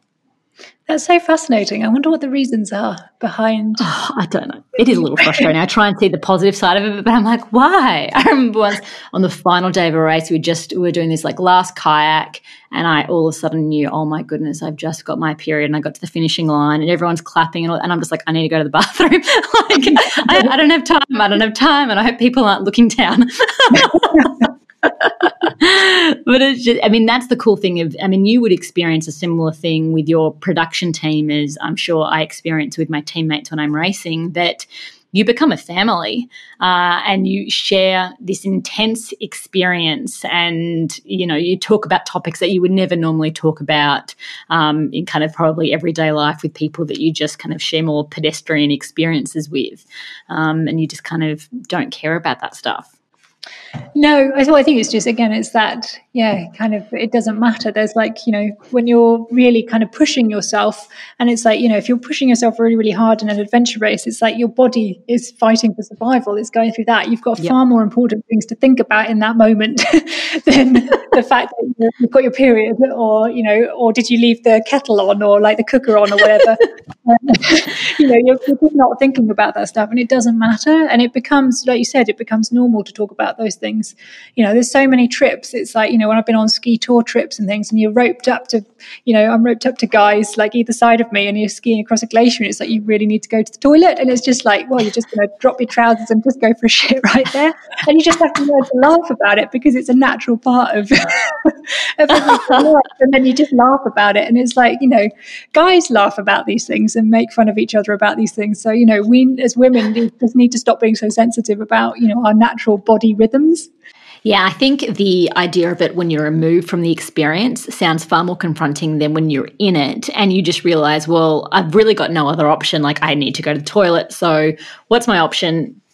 Drop pants, do it. And it becomes much more this primal survival bodily reaction as opposed to embarrassment, shame, or you know, I can't do that because girls don't do that. You just kind of strip all that back to the essentials of, you know, human behavior. Yeah, otherwise you end up like that poor girl I had in uh, Cambodia, and you have to have some nurse like stick their arms up there and pull it all out. what I've always loved about the adventure world is the desexualization and kind of sometimes the gender neutrality of just like where, you know, humans who are doing something in nature, something that we love to do. Yeah, definitely. I think when you're pushing yourself really hard, it's like, you know, you're not necessarily you know you're thinking about things in a different way. Things become much more primal and animalistic and yeah i mean it can be it can be quite interesting um, that the relationship that develops between you and you know your you know the people that you're working in those environments with. Well then let's kind of shift it into a slightly different tone as opposed to where we've been and and talk about the idea of like burning the candle at both ends because i think something that we've both also shared is we push hard. We we've both pushed very hard for the things that we've wanted, and there does come to be a cost at that, even if we really, really don't want it. And I've seen kind of like that play out um, via your social media and the storytelling that you know you've given, where there's moments where you talk about the beauty in exhaustion as that being the state in which you feel alive. And then I also read a blog where you talked about having um, issues with your thyroid uh, and having to really kind of consider the restorative nature that your body needs in order to perform. Um, do you feel comfortable kind of talking about that? Yeah, definitely. Yeah. So, um, yeah, so the thyroid side of things. That I have um, an autoimmune disease uh, called Hashimoto's thyroiditis, which is where it's not really my it's not really my thyroid. It's like my immune system attacks my thyroid gland, and I had a period, oh gosh, this, used to be like seven or eight years ago now, um, where I was just, I was really, really tired. And I was, I hate going to the doctor. I hate admitting that there's anything wrong with me. Uh, and I went into the doctors on a couple of occasions, like telling them that I was really tired. Um, and, you know, on both occasions, they just told me that, um, that it was my lifestyle and, you know, being on the road all the time and, you know, being in these environments and things uh, that I needed to sleep, uh, but I knew that there was something wrong. So I kind of I started investigating myself, and I started taking uh, spirulina, mm. which is like a green algae. Uh, and within a couple of weeks, I developed this massive lump in my throat. Um, which started, started blocking my windpipe, and suddenly, like the doctors took me seriously uh, and thought I had um, thought I had thyroid cancer. Um, so they actually went in and removed that. It turned out it didn't have cancer, but um, it was it was an exciting few weeks. Um, and yeah, and then diagnosed me with um, with this thyroid condition, which basically causes my causes me to be underactive, like my thyroid to be underactive because my immune system's attacking it. Um, and it was in a way it was quite a relief. In on one level, it was a relief to know that there was something wrong and um, you know, at the same time, it's really frustrating, you know, knowing that there's this, you know, it's not something that you can cure. Um, it's something you can maybe put into remission um, and you can manage. Um, but it, you know, it's quite frustrating knowing and very upsetting knowing that it was there and that I'm stuck with it but at the same time it's like i've never known so much about my body um, and i've you know i used to when i was kind of first started guiding and things i really didn't look after myself in terms of like sleep or nutrition. I would just eat what i wanted and you know it was never never an issue. Uh, whereas now i'm like i'm really focused on like my nutrition. I'm I'm focusing more on my sleep. I still need to work on that one. um, and I kind of like also trying to give myself time in the day as well, which kind of belongs to me. And I just started that with kind of like 10 minutes um, a, a, day of kind of time which belongs to me and nobody else. Um, and I kind of shut everything else out and just focus on, you know, on myself for 10 minutes and then kind of try to build that into longer periods of time. Uh, but yeah, I've, I've, never known so much about myself. I, I have to be careful. Um, and more recently, I've kind of started kind of experimenting with, uh, you know, like with my kind of getting my balances of like macro and micronutrients. So in terms of like carbohydrates, proteins, fats, and things, and seeing like what works best for me uh, with this condition, and making sure that like my energy levels are as high as possible because you know, obviously your thyroid control controls mm. pretty much every hormonal reaction in your body. Um, so I have to be on top of that. And in a way, it's kind of, it's quite cool, really, kind of seeing what works and I kind of experimenting with different proteins. Cause I, I noticed that for me, like uh, higher levels of protein uh, help me and then, and, and fat um, and less carbs actually kind of make, help my body kind of keep my energy levels steady and up. Um, so I kind of focus on that a lot more, um, which is which is really interesting. So kind of working with different like protein powders and uh, different kind of like amino acids and things like that at the moment to kind of figure out like what works for me and what balances my body out. And i actually i feel i feel really really good at the moment um, which which is awesome. And it's like my brain's kind of switched on which which uh, yeah you kind of one of the side effects of kind of like um, the thyroid side of things when it's out of whack is like real kind of brain fog where your brain's really fuzzy mm. you just can't really think straight. So yeah it's quite nice for that not to be not to be there. It must have felt like because you were obviously operating at like subpar. I mean, it probably became your new norm, but you knew that there was something not quite right. And it must be incredibly frustrating when you're going to, you know, medical professionals and they're kind of not researching any deeper to kind of find out what the real cause is. Um, it's lucky that you kind of knew yourself enough to keep pushing the question. Yeah, definitely. I think this is like, you know, for anybody who's um, struggling with, you know, a physical or mental uh, issue at the moment is you know your body. You've lived with yourself you know for however many years. You know you know your body and your mind better than anybody else does. And you know when we go to see doctors i know within the uk it's like a, a general practitioner has, you know, with the National Health Service in the UK, we only have 10 minutes where we can talk to a doctor. There's no way that they can look back at your, you know, the root cause of things and look at things. All they can do is manage the symptoms that you're showing there and, you know, kind of try to come up with some sort of kind of idea of why you're feeling that way. And then you end up getting prescribed, you know, medication and, and things, you know, whereas a lot of things you could actually, you know, really, if you start taking it back to, you know, the the foundations, the fundamentals, you know, which we talked about earlier, you know, in terms of nutrition, hydration, sleep, uh, and really kind of focusing on those very, very basic human needs or animal needs um, you know, we can go a long way to kind of helping heal ourselves and make ourselves feel better and start managing. And again, it's like that whole taking ownership. Uh, you know, so my doctor's, uh, my doctor, my, my sister is a is a doctor. She's a general practitioner, and she gets so frustrated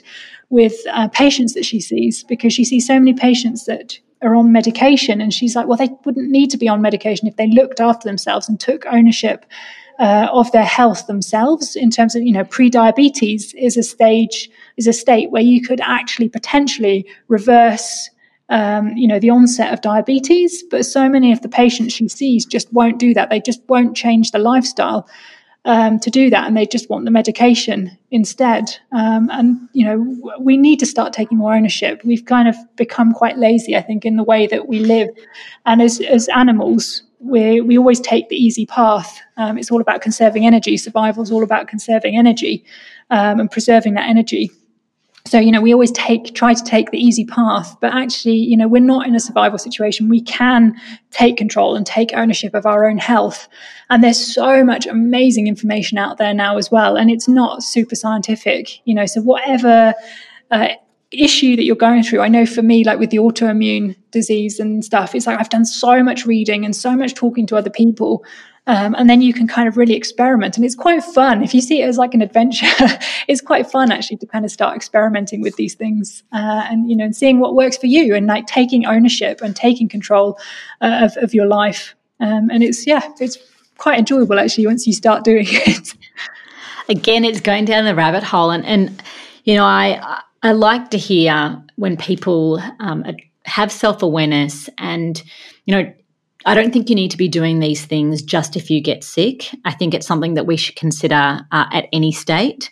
Um, you know how, and at the moment I'm doing something where I'm wearing a monitor, and I'm not at all sponsored by this brand. It's it's a Whoop, and I'm balancing like my strain, so like my exertion, my effort throughout the day, not just in my physical activity of going for a run or a mountain bike, but realizing the cumulative effect of all the things that I do, which are typically I'm like high intensive in everything I do. Like I'm always dashing from one thing to the next, or like I, I'm not particularly sedentary.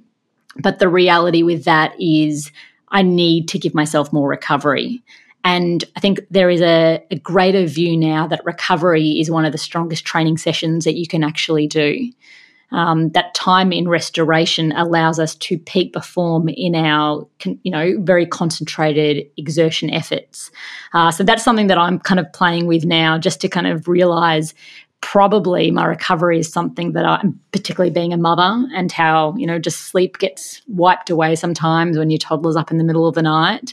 and you come second off, often in the sleep process. And I'm just taking a bit more responsibility about if I don't sleep as much, the reality is I shouldn't be exerting as much. Yeah, those I've got. I've been wearing a Whoop for the past ten months as well. I'm not sponsored either, but Whoop is to sponsor us.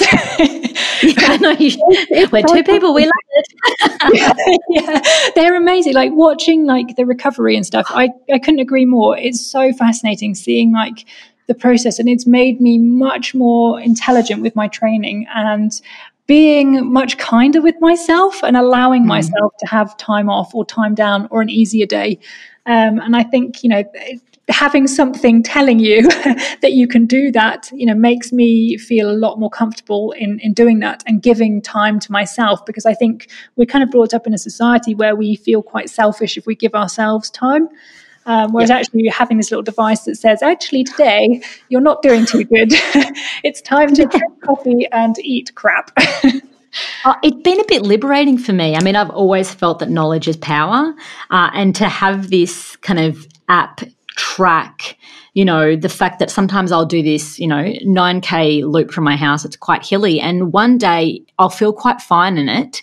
Um, but then the next day it will put a lot more strain on my body just because of other things going on. Uh, and it just, you know, every, every day is different. Every time you get out to do a training session or you do a climb, your body is likely to respond in a different way. And you need to, think of yourself more holistically with the food that you eat, the the yin based activities that you do, the hydration that you take on, the salts that you absorb. This you've got to think of things in a bigger picture, and I think that gives us long sustained health. Not just in duration, but also the quality of life that we lead as well. And, you know, for you and I, who are both adventurers who like to live this adventurous lifestyle, you know, the quality of our life is important just as much as the duration. Absolutely, I couldn't agree more with that. Um, and again, it's like that taking ownership, isn't it, and learning about about yourself. Yeah. Oh, it's um, it's so funny because we've never met, but I just, you know, the more we speak, the more um, similarities that I realize in different ways that we share. I think there'll be a lot of, I definitely have a, a higher percentage of listeners who are, are, females. And I think sometimes, you know, females who might not have grown up in an environment where they were taught survival skills, they're learning them more at a later age of their life because there's a greater interest at that point. One, because we might want to be more self sufficient, or more, we just want to be more adventurous. What do you think, um, to kind of cap off this conversation, would be three valuable skills that a female at any age could start to learn to be more survival ready? Um, well, I think honestly, like like I said earlier, it's like anybody who has survived this far, you know, has their own survival skills. So I think, you know, I think for women, what I see a lot of is having more self confidence. You know, looking at because we, I think we we're our own worst critics, and we're really harsh mm. on ourselves. So I think it's really looking at what you've achieved already and being like, look, this I've achieved this in my career, I've achieved this in my everyday life. Um, you know, I've achieved this in, you know, whatever aspect. And it's like really kind of celebrating those and being like, look, I've survived through that. I got myself through that um, I've got the skills for this. Um, and I see this a lot in um, survival scenarios when like we really drop people out into situations where they kind of have to survive. It's it's often women that do a lot better than men because they question, they question themselves, they question the environment, and they're always looking around them for themselves for ways to better the better their situation. Um, and it's a very holistic way that women tend to look at the world. Um, so have more confidence in yourself and have more faith. You know, you do have those skills and you'll be surprised. Um, you know, another one is to have a belief like we are far stronger than we can even imagine. I mean, you you know this from from yeah. the adventure racing. It's like you hit your wall and you can dig deeper, um, and that is you know that's just absolutely incredible. And you know the third one, if this is for you know women who are wanting to get more into like kind of adventurous pursuits or spend more time outside, is to do a training course. You know doing a training course in the skills like skill set so the basic skills of like navigation you know if you're doing kayaking then you know training kayaking or climbing or whatever it might be um, and that will help give you the confidence you know to take the next steps and become uh, independent uh, adventurers in, your in your own right. Uh, there's a whole industry of instructors and guides and leaders like ready to kind of take you out on your adventure and who will set you up for your adventurous career to come. I think a lot of people are going to be um, pinging you after this to see what uh, trip that you might be leading in the future when things open up a little bit more. well, we've got some great trips to Mongolia next year, actually, next September. Hey. Yeah, so oh, I'm really excited about them. Actually, I've got a really amazing mountaineering trip, um, which is ten days, and um, a trip to that's to like that's on horseback, uh, spent living um, with uh, eagle hunters, like the traditional Mongolian eagle hunters, and then going to the one of the festival of the eagles, which is incredible, where you get to watch. Um, competitors like competing with their like on horseback and with their eagles. And you know we've got we'll be able to have our clients actually taking part in in the festival as well like flying their own eagles which is so exciting. This is so cool now, you had this trip planned for this year, didn't you, initially? I did, yeah. It was a trip that I'd wanted to do for a long time, and because of the TV work that I do, it's it's so fluid and all over the place. But it's kind of like I, I've been missing like doing more kind of expeditions with clients and stuff. So I'm kind of I'm trying to offer you know several per year for now for kind of clients to kind of just sign up to. Um, and they're kind of their trips that are really kind of close to my heart and things that you know that I I really kind of feel very passionately about. So yeah, these these are quite exciting. So yeah, this this one was it was supposed to be running this year, but I, I had moved it to next year and then have added this. So you can actually do them back to back if you're interested in doing the mountaineering and then the, the eagles. what kind of experience uh, needs to be had for people to do the mountaineering one? Um, so for the mountaineering one, it's it's it's non-technical. We will be on glaciers, um, so we will be roped up. We will be having crampons, which are kind of these metal spikes that you wear on your feet. Um, but uh, the sort of previous experience, you know, if you do have mountaineering experience, fantastic. Not necessarily uh, important. We will be doing training in country of moving on glaciers and you know how to walk in these the crampons uh, and things and kind of rope management and stuff. We'll be doing the training in country, um, ideally like a good level of fitness. So, you know, the ability to be able to be out in the hills or mountains for kind of six or seven hours hiking um, during the day, kind of like kind of sort of standard mountain day uh, would be important. But it's it's next September, so there's plenty of time now uh, to kind of get training, get fit, and you know my team are always available to kind of help motivate and give people ideas on kind of getting fit and things for for that trip. For the riding trip, um, ideally having kind of riding experience beforehand. I mean, again, it's not going to be kind of crazy riding, um, but it's like a long time in the saddle, and you will get a really sore bum. so, the riding you've got beforehand, the better it will be for your bum. well, where do people find out more about your bespoke adventures? Um, so either through following me on Instagram at Megan Hine um, or through my website, which is meganhine.com. Amazing. I've just jumped on your website right now. Glorious photography. And yes, second up on the panel is Bespoke Adventure. Um, it's I feel so grateful that you've uh, given me two hours of your time. I know that you've been climbing and you've been working really long hours, and this is a little bit of time that you have off. So, thank you for sharing that time with me and your experiences.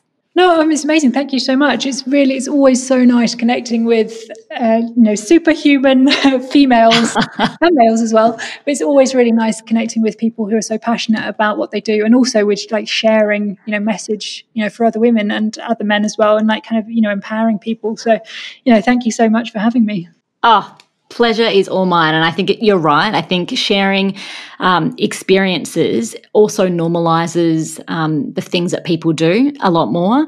And as I, I, said before, I think there's sometimes barriers to adventure or to survival pursuits or to just being able to tackle really any, you know, th- any long term goal that you set. So I think within this conversation, you've deconstructed a lot. And I really liked what you just shared then about, you know, the confidence, the belief that you've actually experienced hardship, challenges, and success enough in your life that will lend you to nearly any experience that you will be faced in. Yeah, definitely. Having, having faith in yourself is so important. Yeah, amazing. Well, I hope that the world opens up and that we get to see each other uh, in the flesh uh, sometime soon. And maybe we'll be, you know, on bikes or riding horses somewhere in uh, Mongolia. Woohoo! Bring it on.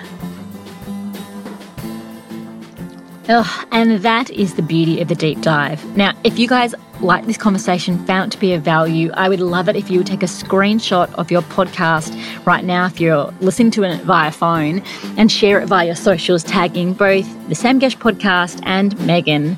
Um, it's a great way for other people to finding out about the conversation. I feel like we went through topics in this chat that we haven't done so before, and that is by virtue of Megan's willingness and depth of experience in, in spaces where she's really tested herself and she really knows who she is.